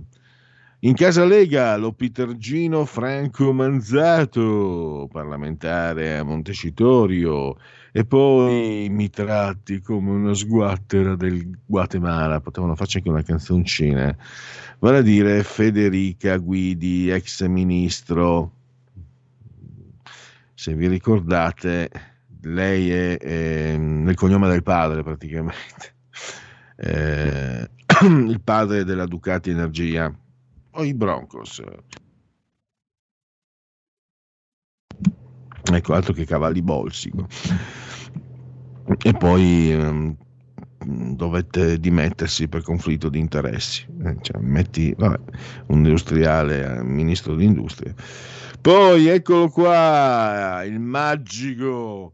Ce ne vorrebbero di più dopo Marchesi, dopo Maifredi, Andrea Pirlo ce ne vorrebbero di più di allenatori così sulla panca della Juventus. E chiudiamo sempre con il calcio. Con, eh, ha segnato solo il suo primo gol con l'Inter eh, 15 giorni fa. Da Cles, Trento, Andrea Pinamonti, promessa per il calcio. Allora, eh, no, è finita. È finito il, il uh, qua, ecco stava succedendo qualcosa che non c'entrava. Eh, è chiuso il uh, genetriaci eh, dopo le 16.30 vi ricordo abbiamo um, segui la Lega qui Parlamento abbiamo dite la vostra che io penso la mia ve lo posso già anticipare dite la vostra che io penso la mia. Non so se l'avete seguito. Lui adesso ha fatto marcia indietro ma si chiama Angelini, è un musicista, un musico e fa parte, se sapete che a sinistra, già con Rai 3, con Serena Dandini, secondo me è per, è per dare un po' di soldini agli amici alla fine. Andava di moda avere l'orchestrina in questi spettacoli, mezzi talk show, mezzi varietà, non so neanche io, non li guardo, quindi più di tanto non posso sapere. Al massimo mi fa, guardate, guardate che faccia che ha Zoro, questo si chiama Zoro, guardate che faccia. E vorrei capire perché c'è il quotidiano di Casa Mondadori dei, di Berlusconi. Se andate a dare un'occhiata, si chiama Sorrisi Canzoni TV, se andate a dare un'occhiata quando ci sono i programmi, parla, parla benissimo di Zolo. Cioè, aspetta, aspetta un attimo, Zolo sputa contro la destra un giorno sì, il giorno dopo anche, il giorno dopo ancora. E tu lo incensi, ma non mi tornano i conti. Eh, anche perché è di una scarsezza o scarsità che dir si voglia limitata e periodica costui. Peggio ancora, però, ha fatto un suo musico che, guarda caso, aveva anche un ristorante e, guarda caso, aveva assunto in nero una rider. La ragazza è stata uh, fermata ed è stato appunto scoperto che lavorava in nero e quindi lui è stato, uh, è stato uh, multato e si è lamentato, poverino, mi hanno multato. Cosa hanno fatto i musicanti, i musici di sinistra, e avevo messo anche la foto da Giovanotti a questa qua, bellissima ragazza, eh, che non provo più. Eccola qua, eccola qua, ecco. Questa, questa bellissima giovane, molto bella, eh, guardate. Eh, questa oh, mi piace rivendicare, ve l'avevo detto io, quando aveva sputato M su Salvini un anno e mezzo fa, vi avevo detto vedrete che questa fa carriera. Infatti è andata a Sanremo non sa fare niente oltre che essere bella perché sulla bellezza. Anche lei ha espresso solidarietà ma non alla ragazza sfruttata che lavorava in nero al musicista di propaganda live. Questo è un po' il tema uno spunto poi c'è il tema libero. Ma adesso c'è la pausa. Intervallo Porta con te ovunque RPL la tua radio. Scarica l'applicazione per smartphone o tablet dal tuo store o dal sito radiorpl.it. Cosa aspetti?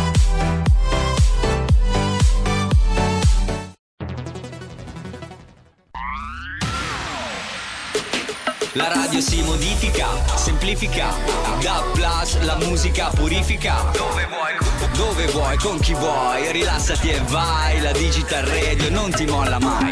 Mi abbandono in questo viaggio, digitalizzo la frequenza con il suono che è uno spasso. Se penso a prima non ci credo, yo. Da plus è la svolta, qui lo dico e qui lo spiego. Digital Radio, il suono perfetto. Dub Plus. Anche RPL, la tua radio, è in Digital Radio. Andrea Rognoni è lieto di annunciare l'uscita del suo ultimo libro, Il pensiero leghista, storia e prospettive delle idee della Lega, edizioni Italia Storica. Acquistalo a soli 18 euro. Richiedetelo al vostro libraio o scrivete a italiastorica-hotmail.com o chiama il numero 333 38 36 198. Stai ascoltando RPL. la tua voce libera, senza filtri né censura. La tua radio. Matteo Salvini per RPL, come commenti questa piazza del Duomo? Bellissime mamme, bellissimi papà, bellissimi bambini. È trasversale la libertà. partecipazione. Sì, e ho appena sentito la testimonianza di un omosessuale che non ritiene di essere un panda da difendere con una legge ideologica che impone bavagli o pensiero unico. Quindi eh, aggravare le punizioni per chi attacca, discrimina, esclude in base a etnia, religione, scelta sessuale è assolutamente condivisibile, ma portare a scuola bimbi di 5-6 anni idee di un certo genere o imbavagliare o processare chi difende la famiglia come la Costituzione la riconosce è assolutamente fuori dal mondo. Grazie mille Matteo Salvini per RPL. In 30 anni di attività ho avuto modo di vedere le cose più strane. Ho affrontato zombie, vampiri, licantropi, mutanti e spietati assassini. Ho vissuto le storie più assurde e le avventure più bizzarre. Ma la storia più incredibile di tutte è quella che sto per raccontarvi. E questa è la mia storia. Ascoltate Movie Time con Vincent. Ogni sabato dalle ore 16.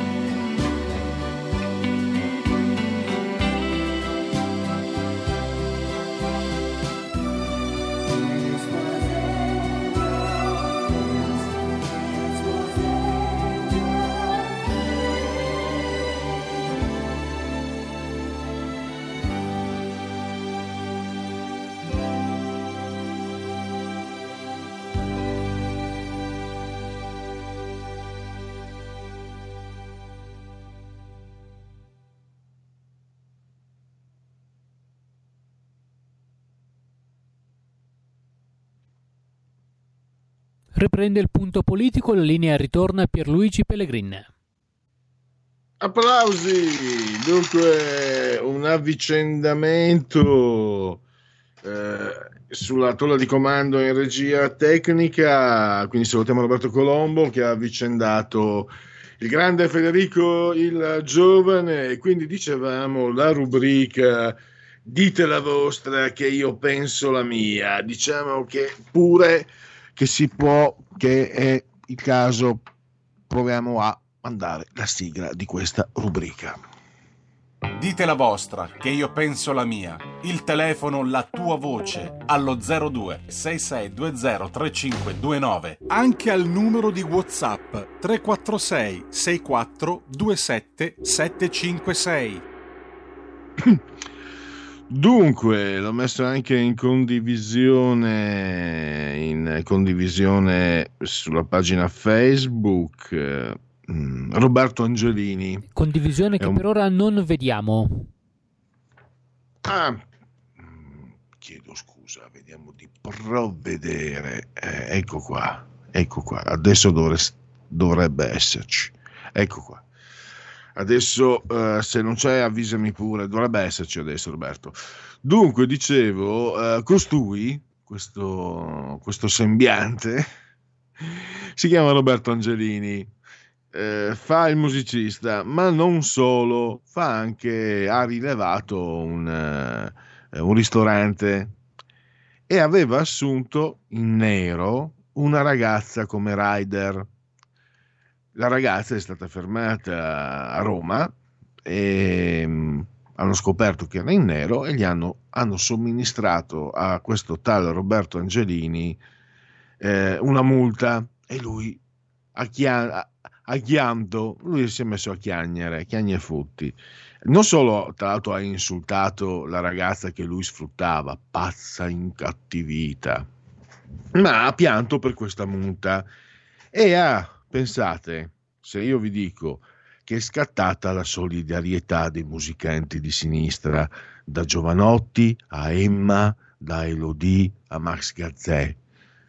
Voi direte solidarietà nei confronti della ragazza sfruttata, perché chi ha una certa età come me si ricorda che di solito le sinistre stavano, la sinistra stava dalla parte dei lavoratori. Lo so, modo era così, insomma, maschio, femmina, sinistra con i lavoratori, destra con i padroni. Era funziona- non ho detto che era propriamente così, ma grosso modo funzionava così. No, no, solidarietà proprio a Roberto Angelini, musicista di Propaganda Life, di- condotta da tal Zoro, che è sua scarsità, sua scarsezza immensa e forse anche un pochino immondo, avrebbe da dire, perché è davvero immondo sfruttare le persone ed è ancora forse più immondo solidarizzare con chi le sfrutta. Eh, posso dire immondo, sì. Sfruttare le persone è una cosa immonda, addirittura solidarizzare con i sfruttatori è ancora im- a casa mia è immondo, è fascista. A casa mia è un, è un principio fascista. Sfruttare le persone, solidarizzare con chi le sfrutta è fascismo.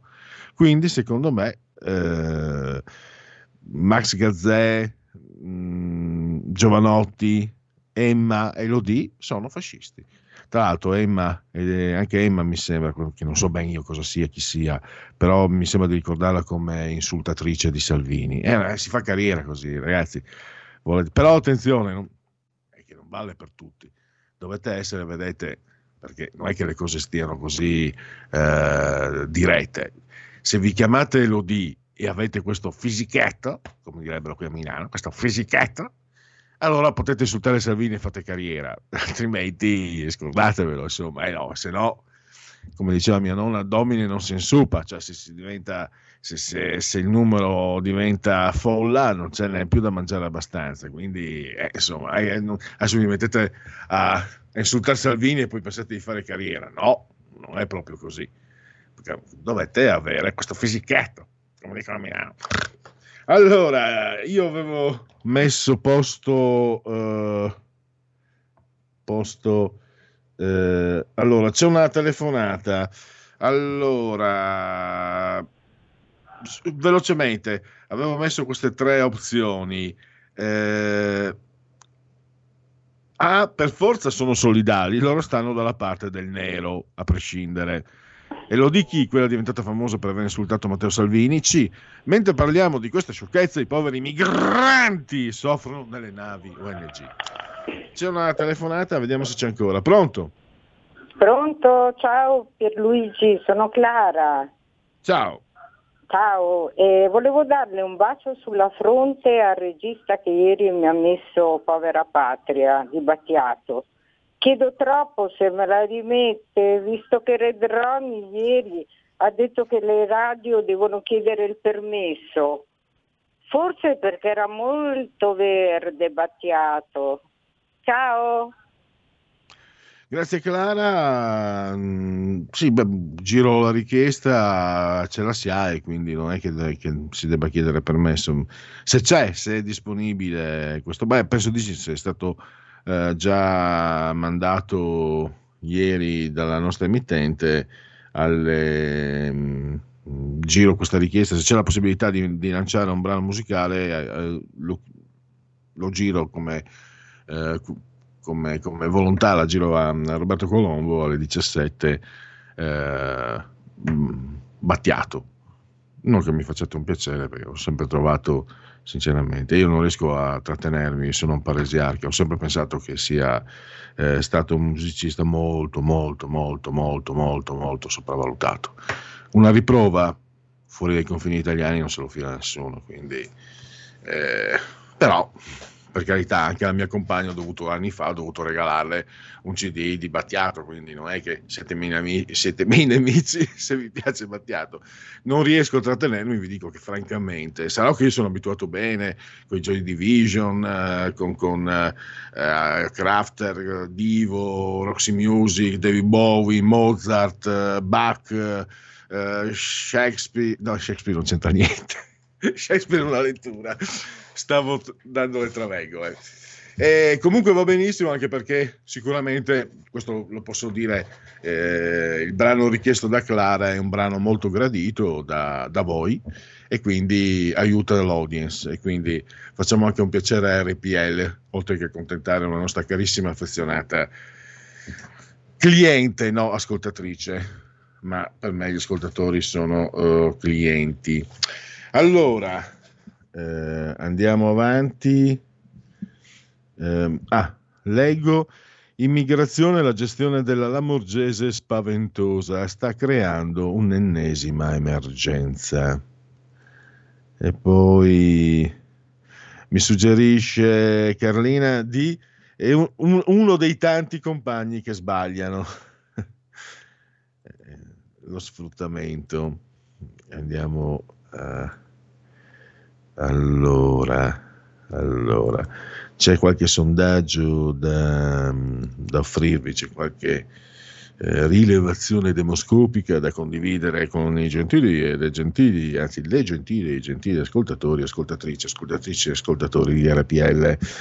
Abbiamo, abbiamo un sondaggio Demos Demetra, committente Demos Demetra andiamo a vedere, le chiediamo di dare il suo giudizio su alcuni eh, politici, personaggi politici in base al loro comportamento nell'ultimo eh, periodo. Che voto darebbe allora? Eh, da 1 a 100. Zaia 85, Draghi 81, Conte 59, Gentiloni 54, Meloni 54, Franceschini 53, Speranza 52, Letta 48, Salvini 46, Bonino 45, Bonino. Ah, me l'avevo dimenticato. Berlusconi 41, Zingaretti 40, Calenda 39, Di Maio 20, 32 eh, Renzi e Grillo sono come il Crotone e il Benevento, sono retrocessi. 20 per Renzi, 14 per eh, Grillo. E poi si parla del... Eh, ah, in Veneto, in Veneto voto 85 a Zaia e 81 a Mario Draghi. Eh, così, in Veneto. E andiamo adesso, sondaggio del giorno numero 2, vediamo un po'. Allora, questo è un sondaggio analisi politica, eh, committente editoriale libero. Allora, il calo delle nascite in Italia è un problema importante per il 63% è un problema importante, il governo non deve occuparsene, il 23%, il 63% vorrebbe che se ne occupasse il governo, il 23% invece no. Eh, andiamo poi a, vedere ancora, scusate. Questo invece è un sondaggio sulla questione Beppe Grillo, sempre analisi politica, sempre libero. Allora, su 5 Stelle il movimento deve eh, prendere un, definitivamente le distanze da Beppe Grillo, questo lo pensa il 50%. Il movimento non deve prendere le distanze per il 32%. E vediamo. E poi ancora.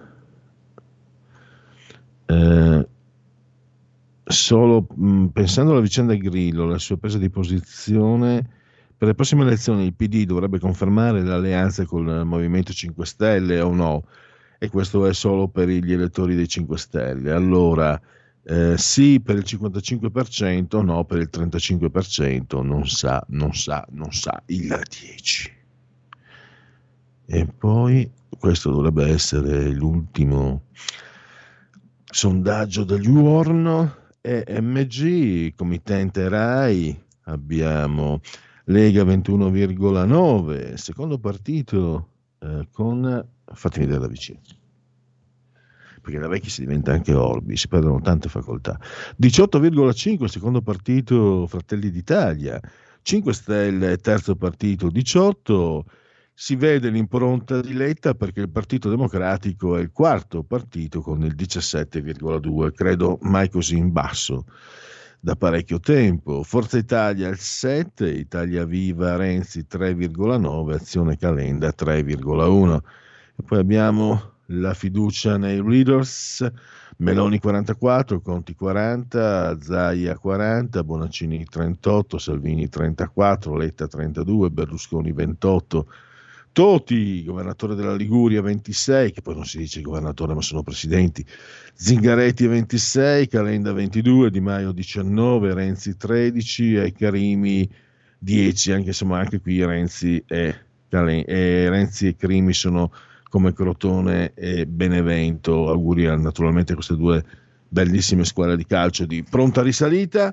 Eh, pro- le problematiche di cui occuparsi, l'occupazione 29, salute 28, riduzione delle tasse 21, tutela dell'ambiente 14, eh, la scuola 14, lo sviluppo, il rilancio economico 12, eh, un, um, un, ottimale piano di spesa dei soldi del, europei del recovery plan, questa è la preoccupazione per il 12%, riduzione della delinquenza 10, riduzione dei eh, costi della politica 10, snellimento della burocrazia 8, eh, riduzione dell'età pensionabile 7, eh, per far funzionare meglio la giustizia 7, turismo 7, immigrazione 6, politiche sociali 6, eh, riduzione del debito pubblico 6. E se non sbaglio dovrebbe esserci un'altra telefonata che sta aspettando. Pronto? Eh, pronto, sono io. Ciao. Ciao, allora senti, eh, ho una richiesta di una canzone una mazurka degli anni ma, fine 60, inizio 70, che faceva e qui comando io, e questa è casa mia, eccetera, eccetera. La lì va benissimo quando si parla di migranti. Basta, stop, fine. La, la cantava Ciao. la cantante, quella veronese, quella di Non ho l'età se non ricordo male. Eh, non mi ricordo più come si chiamasse allora, mettiamo anche la richiesta del nostro ascoltatore alle 17, però abbiamo prima eh, la canzone di Battiato che ci è stata chiesta da Clara, diciamo 17.30, allora lo, lo, giro sempre, la giro perché io non gestisco le, mm, ovviamente le canzoni, la parte musicale da remoto non la gestisco, quindi anche perché se io fossi fisicamente avrei i miei CD e metto i miei CD, vi propongo i miei CD pagati con i miei soldi. E invece no, da remoto allora vale tutto, quindi giro a Colombo, eh, però non mi ricordo più il titolo. Mm, Surpar- mm, qui comando, no, non era Surparando dalle belle braghe bianche. Eh, so che la cantava, credo anche Anna Identici, che era una cantante famosa per i canti popolari, e poi c'era una can- la cantante famosa di Non ho l'età. Eh, Roberto, se la trovi nel rullo, non so dove, altrimenti eh, pazienza. Allora, tra tre minuti facciamo partire anche... Ah no, aspettate, abbiamo anche Segui la Lega, allora eh, Istat e poi Segui la Lega. Commercio con l'estero e prezzi all'import. A marzo 2021 si stima una crescita congiunturale per i flussi commerciali con l'estero più intensa per le importazioni, più 6% che per le esportazioni, più 3,2%. L'incremento su base mensile dell'export è dovuto all'aumento delle vendite sia verso l'area UE più 3,7 sia verso i mercati extra. Direi che allora a questo punto possiamo partire con la sigla di Segui la Lega prima che la Lega segua te. Segui la Lega è una trasmissione realizzata in convenzione con La Lega per Salvini Premier. Dunque, legaonline.it, scritto mi raccomando legaonline.it, eh, qui potrete naturalmente eh, sostenere la petizione contro il coprifuoco, hashtag no coprifuoco. E poi potete iscrivervi alla Lega, lo sapete, ve lo ripeto, è molto facile, 10 euro che sono versabili anche attraverso PayPal, senza nemmeno essere iscritti a PayPal, pensa un po', pensa che diavoleria al giorno d'oggi. E poi il codice fiscale, poi i vostri requisiti e poi vi verrà recapitata per via postale la vostra magione, niente poco di meno che la tessera di Lega Salvini Premier. E infine sostieni la Lega col 2 per 1000, il codice della Lega è D43 D come Domodossola 4 il voto in matematica, 3 invece il numero perfetto, D43. E eh, chiudiamo questo Segui la Lega con uh, l'elenco degli interventi le, dei politici leghisti. Ce ne sono tre da segnalarvi. Addirittura niente poco di meno che Matteo Salvini questa sera alle 21.45, Rete 4, la trasmissione si chiama Zona Bianca, Matteo Salvini, 21.45 mi raccomando. Domani invece alle 21.20 Luca Zaia, dritto e rovescio, siamo su Rete 4, il presidente della regione Veneto e invece tra una settimana, il 26 di maggio, al pomeriggio 17.15, Sky TG24, l'emittente, la trasmissione si chiama Economia, ospite l'europarlamentare Marco Zanni. E possiamo chiudere con Segui la Lega. Segui la Lega è una trasmissione realizzata in convenzione con La Lega per Salvini Premier. Allora adesso vi facciamo sentire per qui Parlamento Emanuele Cestari, si parla di decreto sostegni, poi dopo le 17 le chiacchiere stanno a zero con Alessio Musella. Qui Parlamento. Qual è la parola? Grazie Presidente.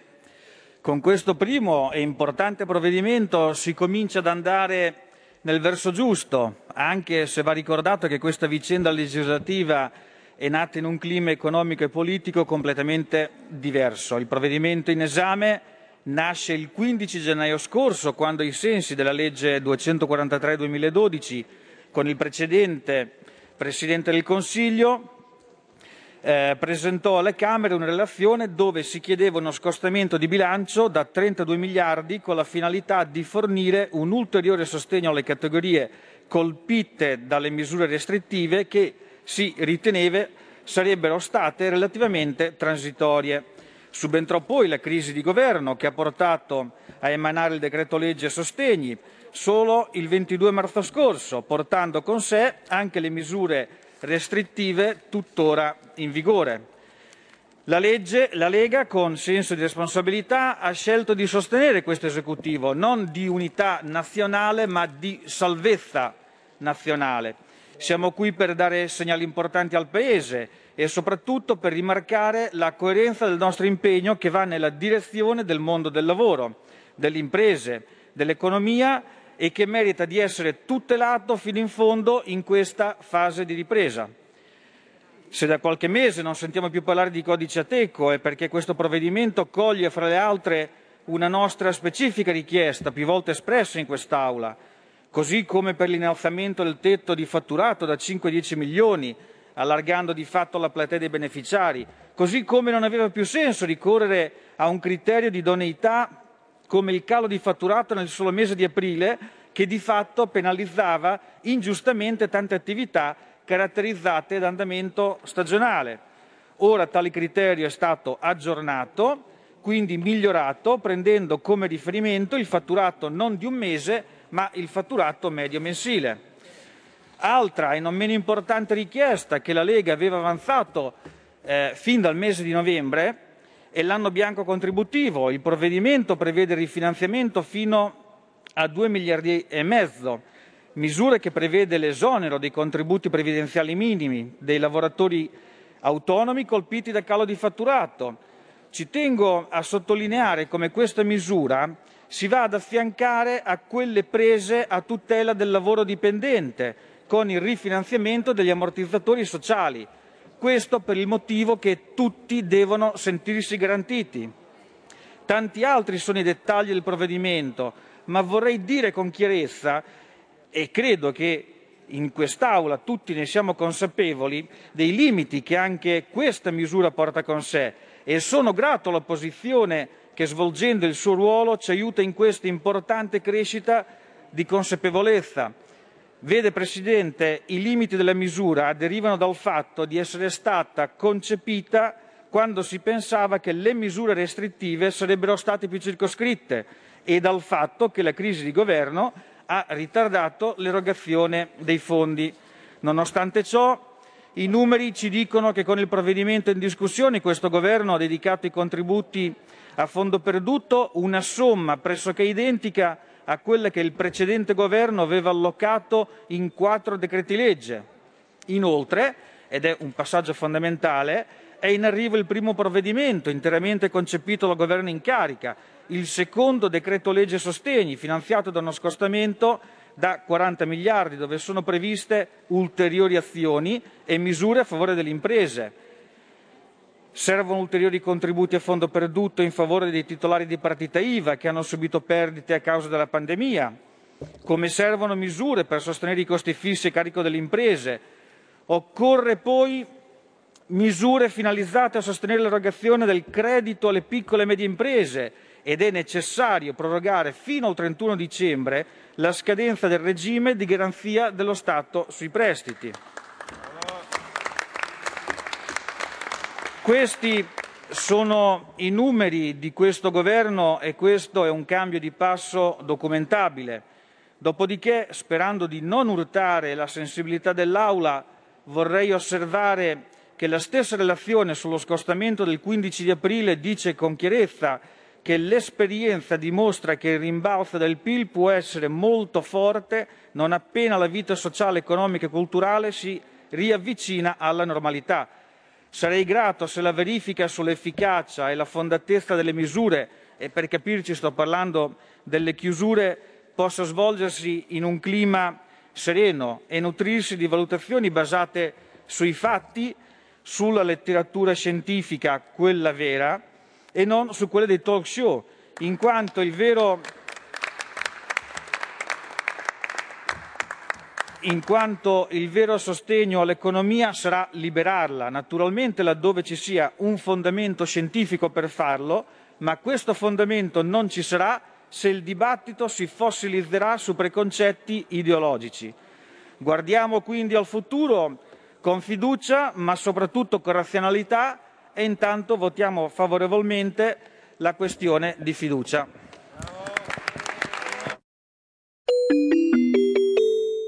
Qui Parlamento.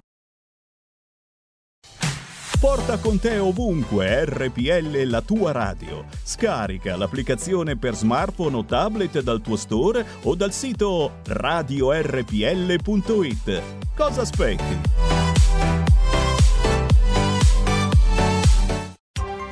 Coming Soon Radio, quotidiano di informazione cinematografica.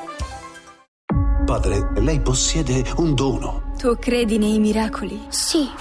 Maria te lo sta ordinando, cammina. A maggio. Questa non è opera della Vergine Maria. La fede nel male dà potere al male. Preparati a scoprire il sacro male. Dal 20 maggio al cinema. Di che cosa parliamo? Questo è tutto ciò che esiste o c'è di più? Le risposte non sono sempre quelle che uno vuole sentire. Il nuovo film di Woody Allen. Ho avuto l'occasione di guardare la mia vita e mi sono reso conto di avere preso un sacco di decisioni sbagliate. Rifkin's Festival. Finalmente al cinema.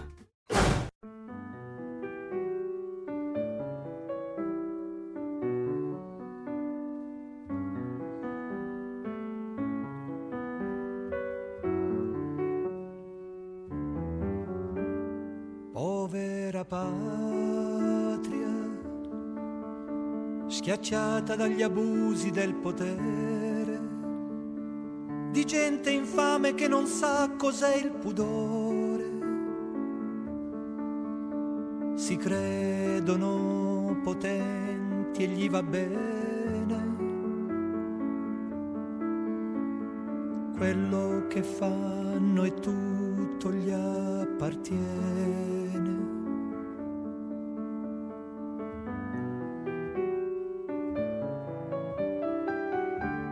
Tra i governanti. Quanti perfetti e inutili buffoni. Questo paese è devastato dal dolore. Ma non vi danno un po' di dispiacere. Quei corpi in terra senza più calore.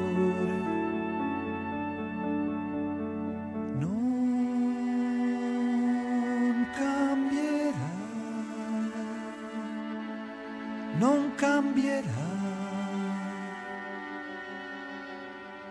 Non cambierà, forse cambierà. Ma come scusare le iene negli stadi e quelle dei giornali? Fango affonda lo stivale dei maiali. Me ne vergogno un poco e mi fa male vedere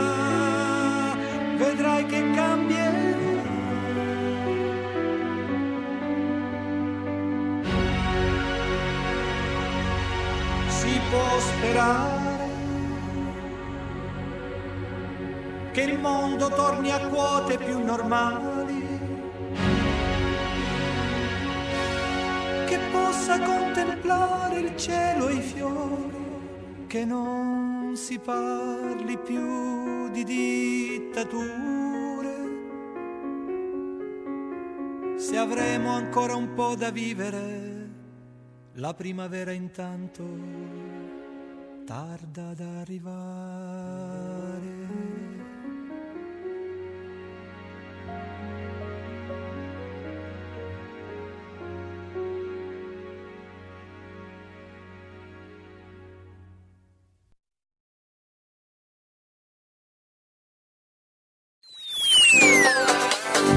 Cosa aspetti? Sostieni la nostra radio. Abbonati andando sul sito radiorpl.it. Clicca abbonati e segui le istruzioni. Facile, no?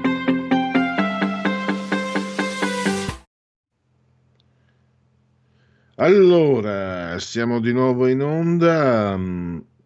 Credo che ancora non, eh, non sia eh, a nostra disposizione Alessio Musella. Il tema era l'arte giapponese in condivisione ho messo un'opera conosciuta universalmente, la grande onda dell'artista Okusai. Ehm, ma continuiamo a mantenere le linee aperte o anche se volete gli interventi via, via, via eh, WhatsApp. Allora, intanto mentre cerchiamo di eh, metterci in connessione con eh, Alessio Musella, editore e, e, scrittore. Dunque, il 28 maggio mh, mm, l'ok dell'EMA Pfizer per i 12-15 anni. Poi Berlusconi seriamente malato, lo dice il PM Rubiter, questa notizia l'avevamo già vista prima. Allora passiamo al Corriere. Green Pass valido per viaggiare 15 giorni dopo la prima dose. Questo lo trovate su Corriere.it. Allora Mario scrive: Quando ebbe a subire l'affronto, stai sereno, mi era anche diventato sopportabile Letta, ma adesso con questo suo modo di fare con Salvini mi fa girare le P. Eh, le pepite, immagino.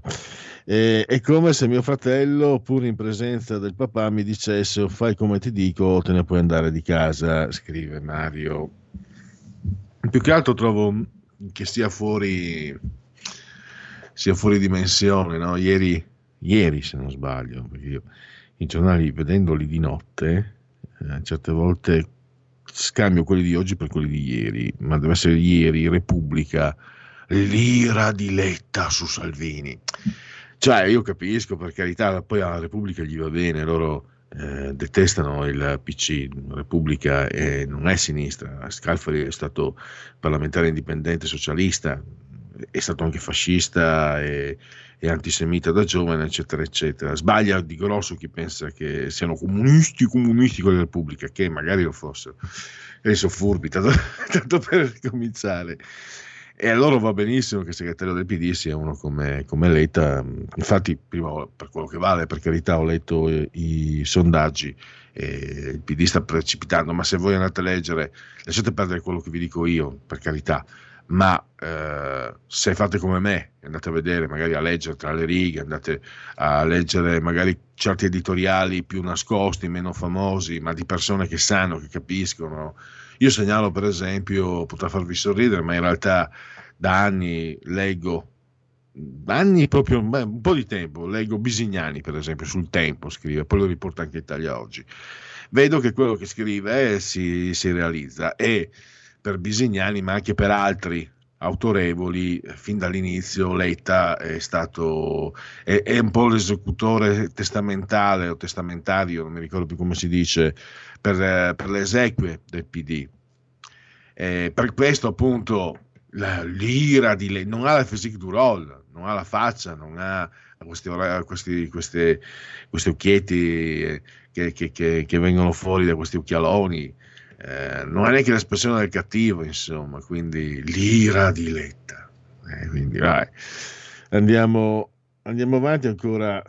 Alessio Musella, quindi eh, scusate, questa ah, vi ho risparmiato i colpi di tosse in diretta. Allora, va bene, andiamo avanti. Eh, Green Pass valido per Sardegna in zona gialla, ma per entrare servono un tampone o il vaccino. La linea dura di Solinas. Speranza il 28 ok EMA a Pfizer per 12-15 anni. Ah, ancora la tosse, i Broncos, mamma mia.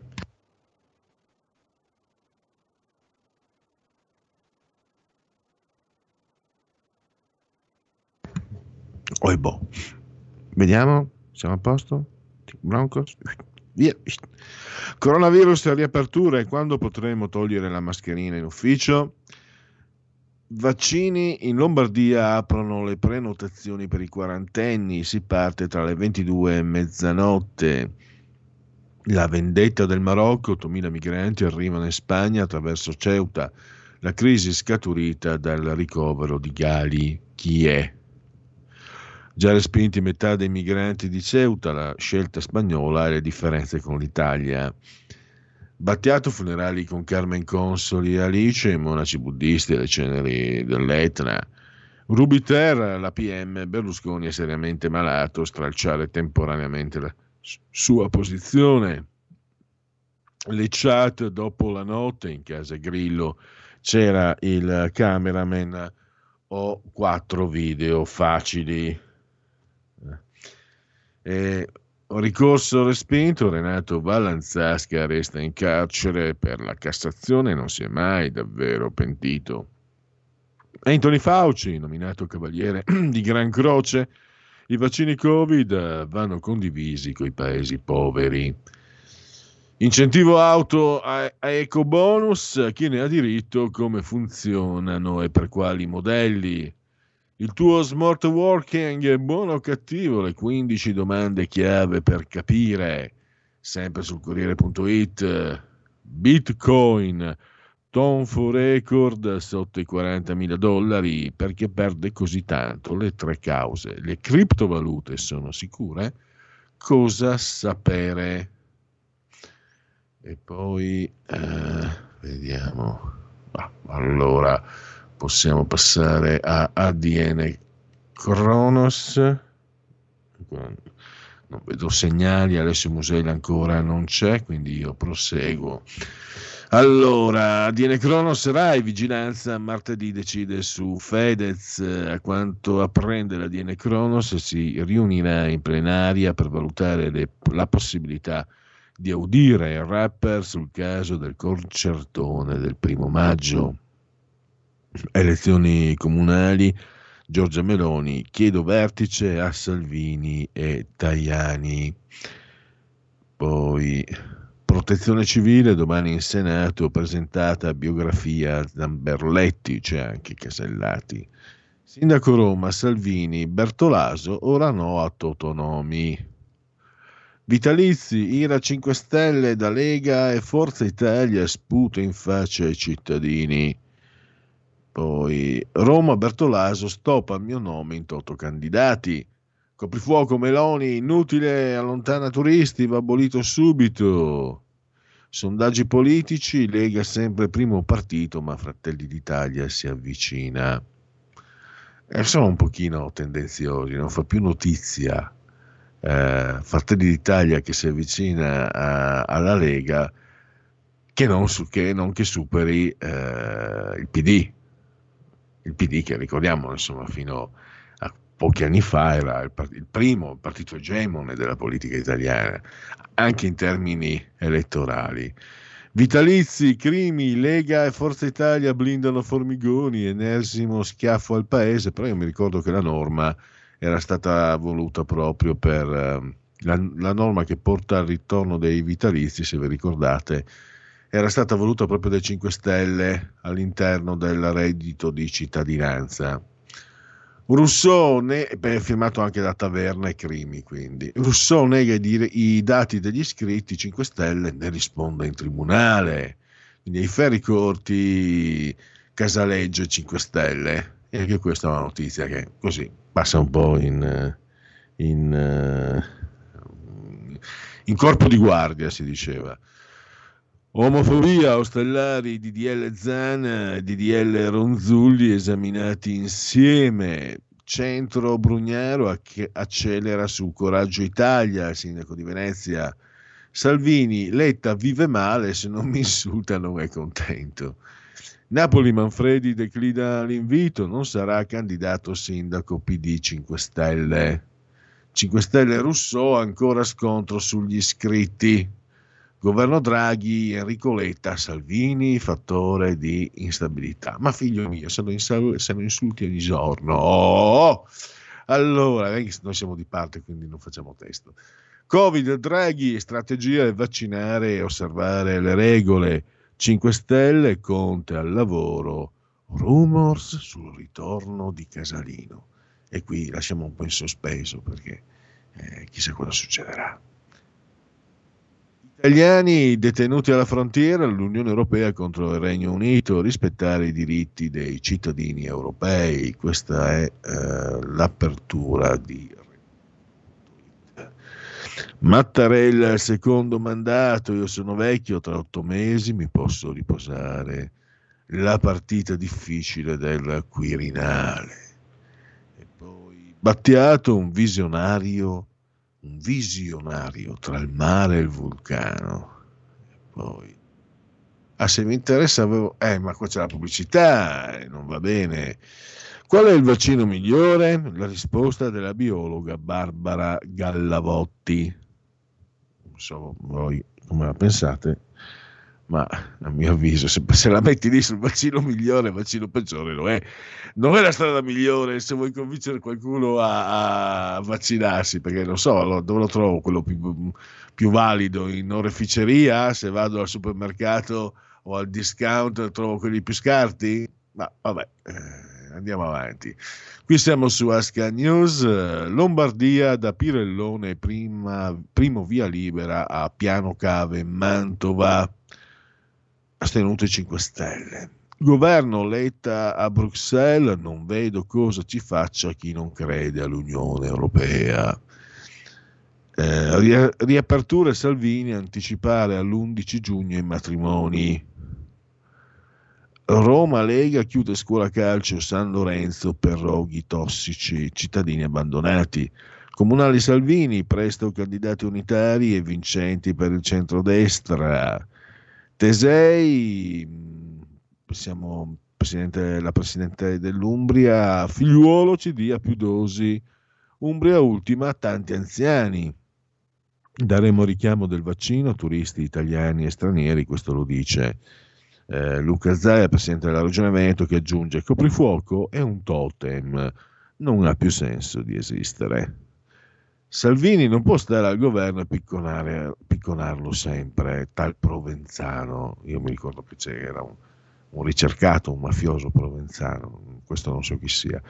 Non, immagino non sia la stessa medesima persona. Eh, Covid, Zaia, noi daremo richiamo. Sì, scusate, questo è, non sono io che ho letto due volte, è la notizia che è riportata due volte. Allora, eh, Vecius sì, ma non del dut in siminis, e non ve la traduco. Eh, vediamo un po'. Giù la mascherina, se i numeri eh, delle 18 calano, eh, cala anche il pezzo di stoffa sul viso, si diffondono alcuni fattori che ne accelerano il disuso, l'arrivo della bella stagione, il conforto dei numeri, il rischio calcolato. Nasce così un fenomeno nuovo L'avversione per chi la porta ancora è cominciata negli Stati Uniti, dove è stato dato il via alla faccia libera per chi è stato vaccinato e quando la pandemia sarà finita cosa accadrà? Ci sarà qualcuno che continuerà a portare la mascherina? Secondo me a molti farebbe bene, meglio con la mascherina che senza, ma solo per motivi estetici. Uh, anch'io, eh, io per primo, per carità. Copritevi, copritevi. La copra, la copra citazione metacinematografica che a sua volta, il grande Paolo Villaggio che a sua volta citava il, un vecchio film di Dracula. Eh, con i cavalli che si imbizzarriscono. La co- e il poliziotto che dice la copra, la copra. Riapre il mausoleo di Augusto, viaggio nel tempo con la realtà eh, virtuale. In nomine Draghi sono due le prossime golosissime nomine, Cassa Depositi e Prestiti e Ferrovie. Di Maio si è già espresso per la riconferma di Fabrizio Palermo, il quale gode anche di altri due sponsor, Matteo Salvini e Massimo D'Alema, quest'ultimo ben inserito nelle dinamiche di Cassa Depositi Prestiti. Draghi spinge per Scannapieco alle ferrovie su cui pioveranno molti fondi del recovery.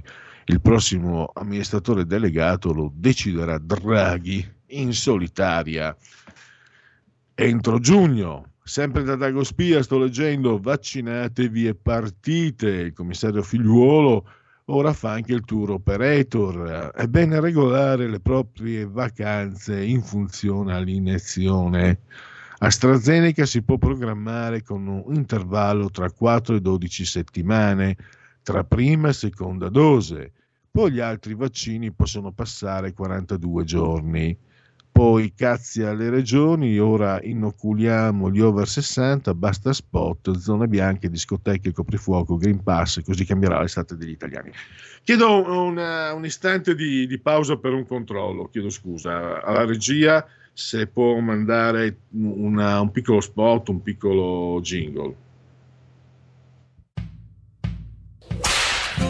Ehi hey gringo, entra nel saloon di RPL tutte le domeniche a partire dalle 22. Country and Folk Club con RPL. La tua radio. Laura Molteni sulla piazza Duomo oggi gremita per dire fortemente no al DDL Zan. Allora Laura, come commenti anche te questa piazza e questa giornata? Una piazza meravigliosa, una piazza orientata alla vita, al senso del futuro. Cancellare la famiglia significa cancellare la nostra storia, le nostre radici e significa avviarci a un futuro mai nato. Dobbiamo difendere il diritto naturale dei minori ad avere una mamma e un papà per il nostro futuro e per proseguire nelle nostre tradizioni e cultura. Grazie mille Laura Molteni per RPL. Allora, riprendiamo, scusate, volevo controllare, mm, sto dando in, troppo i numeri, il 2021 è un anno disastroso, anche oggi avevo sbagliato il numero di telefono, ormai sta succedendo quasi una volta alla settimana, la settimana scorsa con Carnelli, oggi con Federico, due o tre settimane fa con Colombo, ehm, si chiama vecchiaia, pare che l'alternativa non sia preferibile, io da giovane ero per i dark, ero morire prima dei 30 anni. Chi lo sa. Allora, intanto sopportiamo e andiamo avanti, sopportate questo povero vecchio. Scopone o intrallazione dietro gli incontri tra Bill Gates e Epstein non c'era la, eh, la F ma l'ossessione per il Nobel per la pace. Pare il signore dei computer si fosse convinto che il finanziere con la passione per le minorenni potesse aiutarlo con i suoi contatti potenti a far presa sull'Accademia. Un ex dipendente rivela ciò che Bill vuole più di ogni altra cosa nel mondo. E adesso mi sa che non arriverà più. allora, eh, castagna sul fuoco. I nuovi incentivi fiscali previsti dal decreto sostegni bis sono un assist a Unicredit. Secondo la D di Banco BPM, eh, torna, torna qua, eccoci qua. Sì, Castagna ha letto tra le righe della bozza una cospirazione contro il suo disegno di terzo polo. Unicredit avrebbe tre anni e doppi incentivi da 7 miliardi netti per inghiottire parte di MPS e lo stesso banco. Rapporti tra Carlo Messina e Urbano Cairo, se si incrociano, uno dei due cambia marciapiede. Le vecchie scorie con Cairo, erede per la scalata a Ubi, e l'affair Blackstone riaccendono le mire di intesa, di banca intesa sul Corriere. Urbanetto, Dagospia chiama così Urbano Cairo, perché è molto piccolo di statura Urbanetto sui carboni ardenti. La Consob chiederà a RCS un accantonamento milionario dopo l'arbitrato perso contro Blackstone. L'assalto di Del Vecchio a Mediobanca mentre Caltagirone martella Donet in generali. Nagel assediato, la trattativa di Orchel sulle filiali MPS, Beppe Sala referente dei poteri forti milanesi. Mamma quanta canna al fuoco. E poi estate sereni, l'idea del governo per salvare le vacanze, fare il richiamo dopo tre mesi pure per i vaccini Pfizer e Moderna, anche perché un recente studio ha dimostrato che spostando la seconda dose a 90 giorni, gli anticorpi generali pare si triplichino. Del resto siamo talmente messi male digitalmente che è impossibile far fare il richiamo a Riccione a un cittadino che si è vaccinato a Torino, visto che i sistemi non si parlano tra loro. E complimenti. E poi abbiamo... Spagna rimanda indietro i migranti e noi no? Madrid ha respinto 4.800 persone sulle 8.000 che arrivavano dal Marocco, ma l'ha potuto fare per un accordo sottoscritto nel 1992 e ribadito da una sentenza recente L'Italia ha un patto simile con la Tunisia, ma non con la Libia e soprattutto c'è di mezzo il mare. I profughi possono essere riportati nel loro paese, ma in sicurezza. E ancora uh, Amazon goes to Hollywood. Bezos pronto a sparare una maxi offerta da 9 miliardi per acquistare l'immensa cineteca della Metro Golda Meir. A me piace ricordare di questo che il signore, eh, il signore di Amazon, Bezos, eh, mi ripeto, eh, ma, ma, qui è voluto, è cercato, è, è un, quasi una volontà formulaica la mia, perché è giusto ricordarlo che questo signore che è il più ricco, ogni tanto è il primo, ogni tanto il secondo, ogni tanto il terzo più ricco del pianeta e che ha un potere illimitato e periodico davvero, anche perché non paga le tasse, è stato è stato colto con le mani, si fa per dire, nel sacco, eh, perché spediva le foto del, del, suo organo sessuale, pare anche sia ben, diciamo, ben fornito, dicono le cronache, alla moglie di un suo manager. Allora io dico, qui non mi interessa eh, non sono moralista, ognuno per carità, però onestamente, se uno viene a sapere, non so, che il suo collega di lavoro o il suo compagno di banco, che ne so, fa una cosa del genere, gli ridi in faccia, perde ogni credibilità. E invece Bezos lo fa e continua a essere miliardario e continua a non pagare le tasse. Scusate il tema un po' scabroso, ma cioè i soldi non so, c'è un'ultima telefonata e poi andiamo verso la conclusione. Mi dispiace, ma purtroppo oggi Alessio Musella non era raggiungibile, quindi le chiacchiere stanno a zero. Per oggi è saltato. Eh, pronto, la parola chi ce l'ha? Pronto? La nostra amica non ha atteso, quindi le linee sono aperte libere per questi che sono gli ultimi minuti. Benissimo, allora chiedo scusa. Eh ma appunto avendo tre schermi da seguire non riesco sempre a, a leggere, anche perché stavo leggendo e quindi eh, non sono riuscito tempestivamente ad accorgermi, chiedo scusa alla nostra ascoltatrice che comunque può rifarsi assolutamente, eh, o beh, nelle trasmissioni che seguono o, o domani, perché ho due occhi e non tre. Soprattutto se leggi poi è difficile tenere eh, d'occhio. Allora, dicevo, eh, tra moglie e marito non mettere la nomina, sto sempre leggendo da Gospia, il capo della protezione civile Fabrizio Curcio ha proposto come sua vice Titti Postiglione, capo dell'ufficio emergenze, la cinquantenne campana e anche moglie di Franco Gabrielli, l'austero ex capo della polizia. Hai capito? Qui si passano eh, le poltrone, tanto paghiamo noi.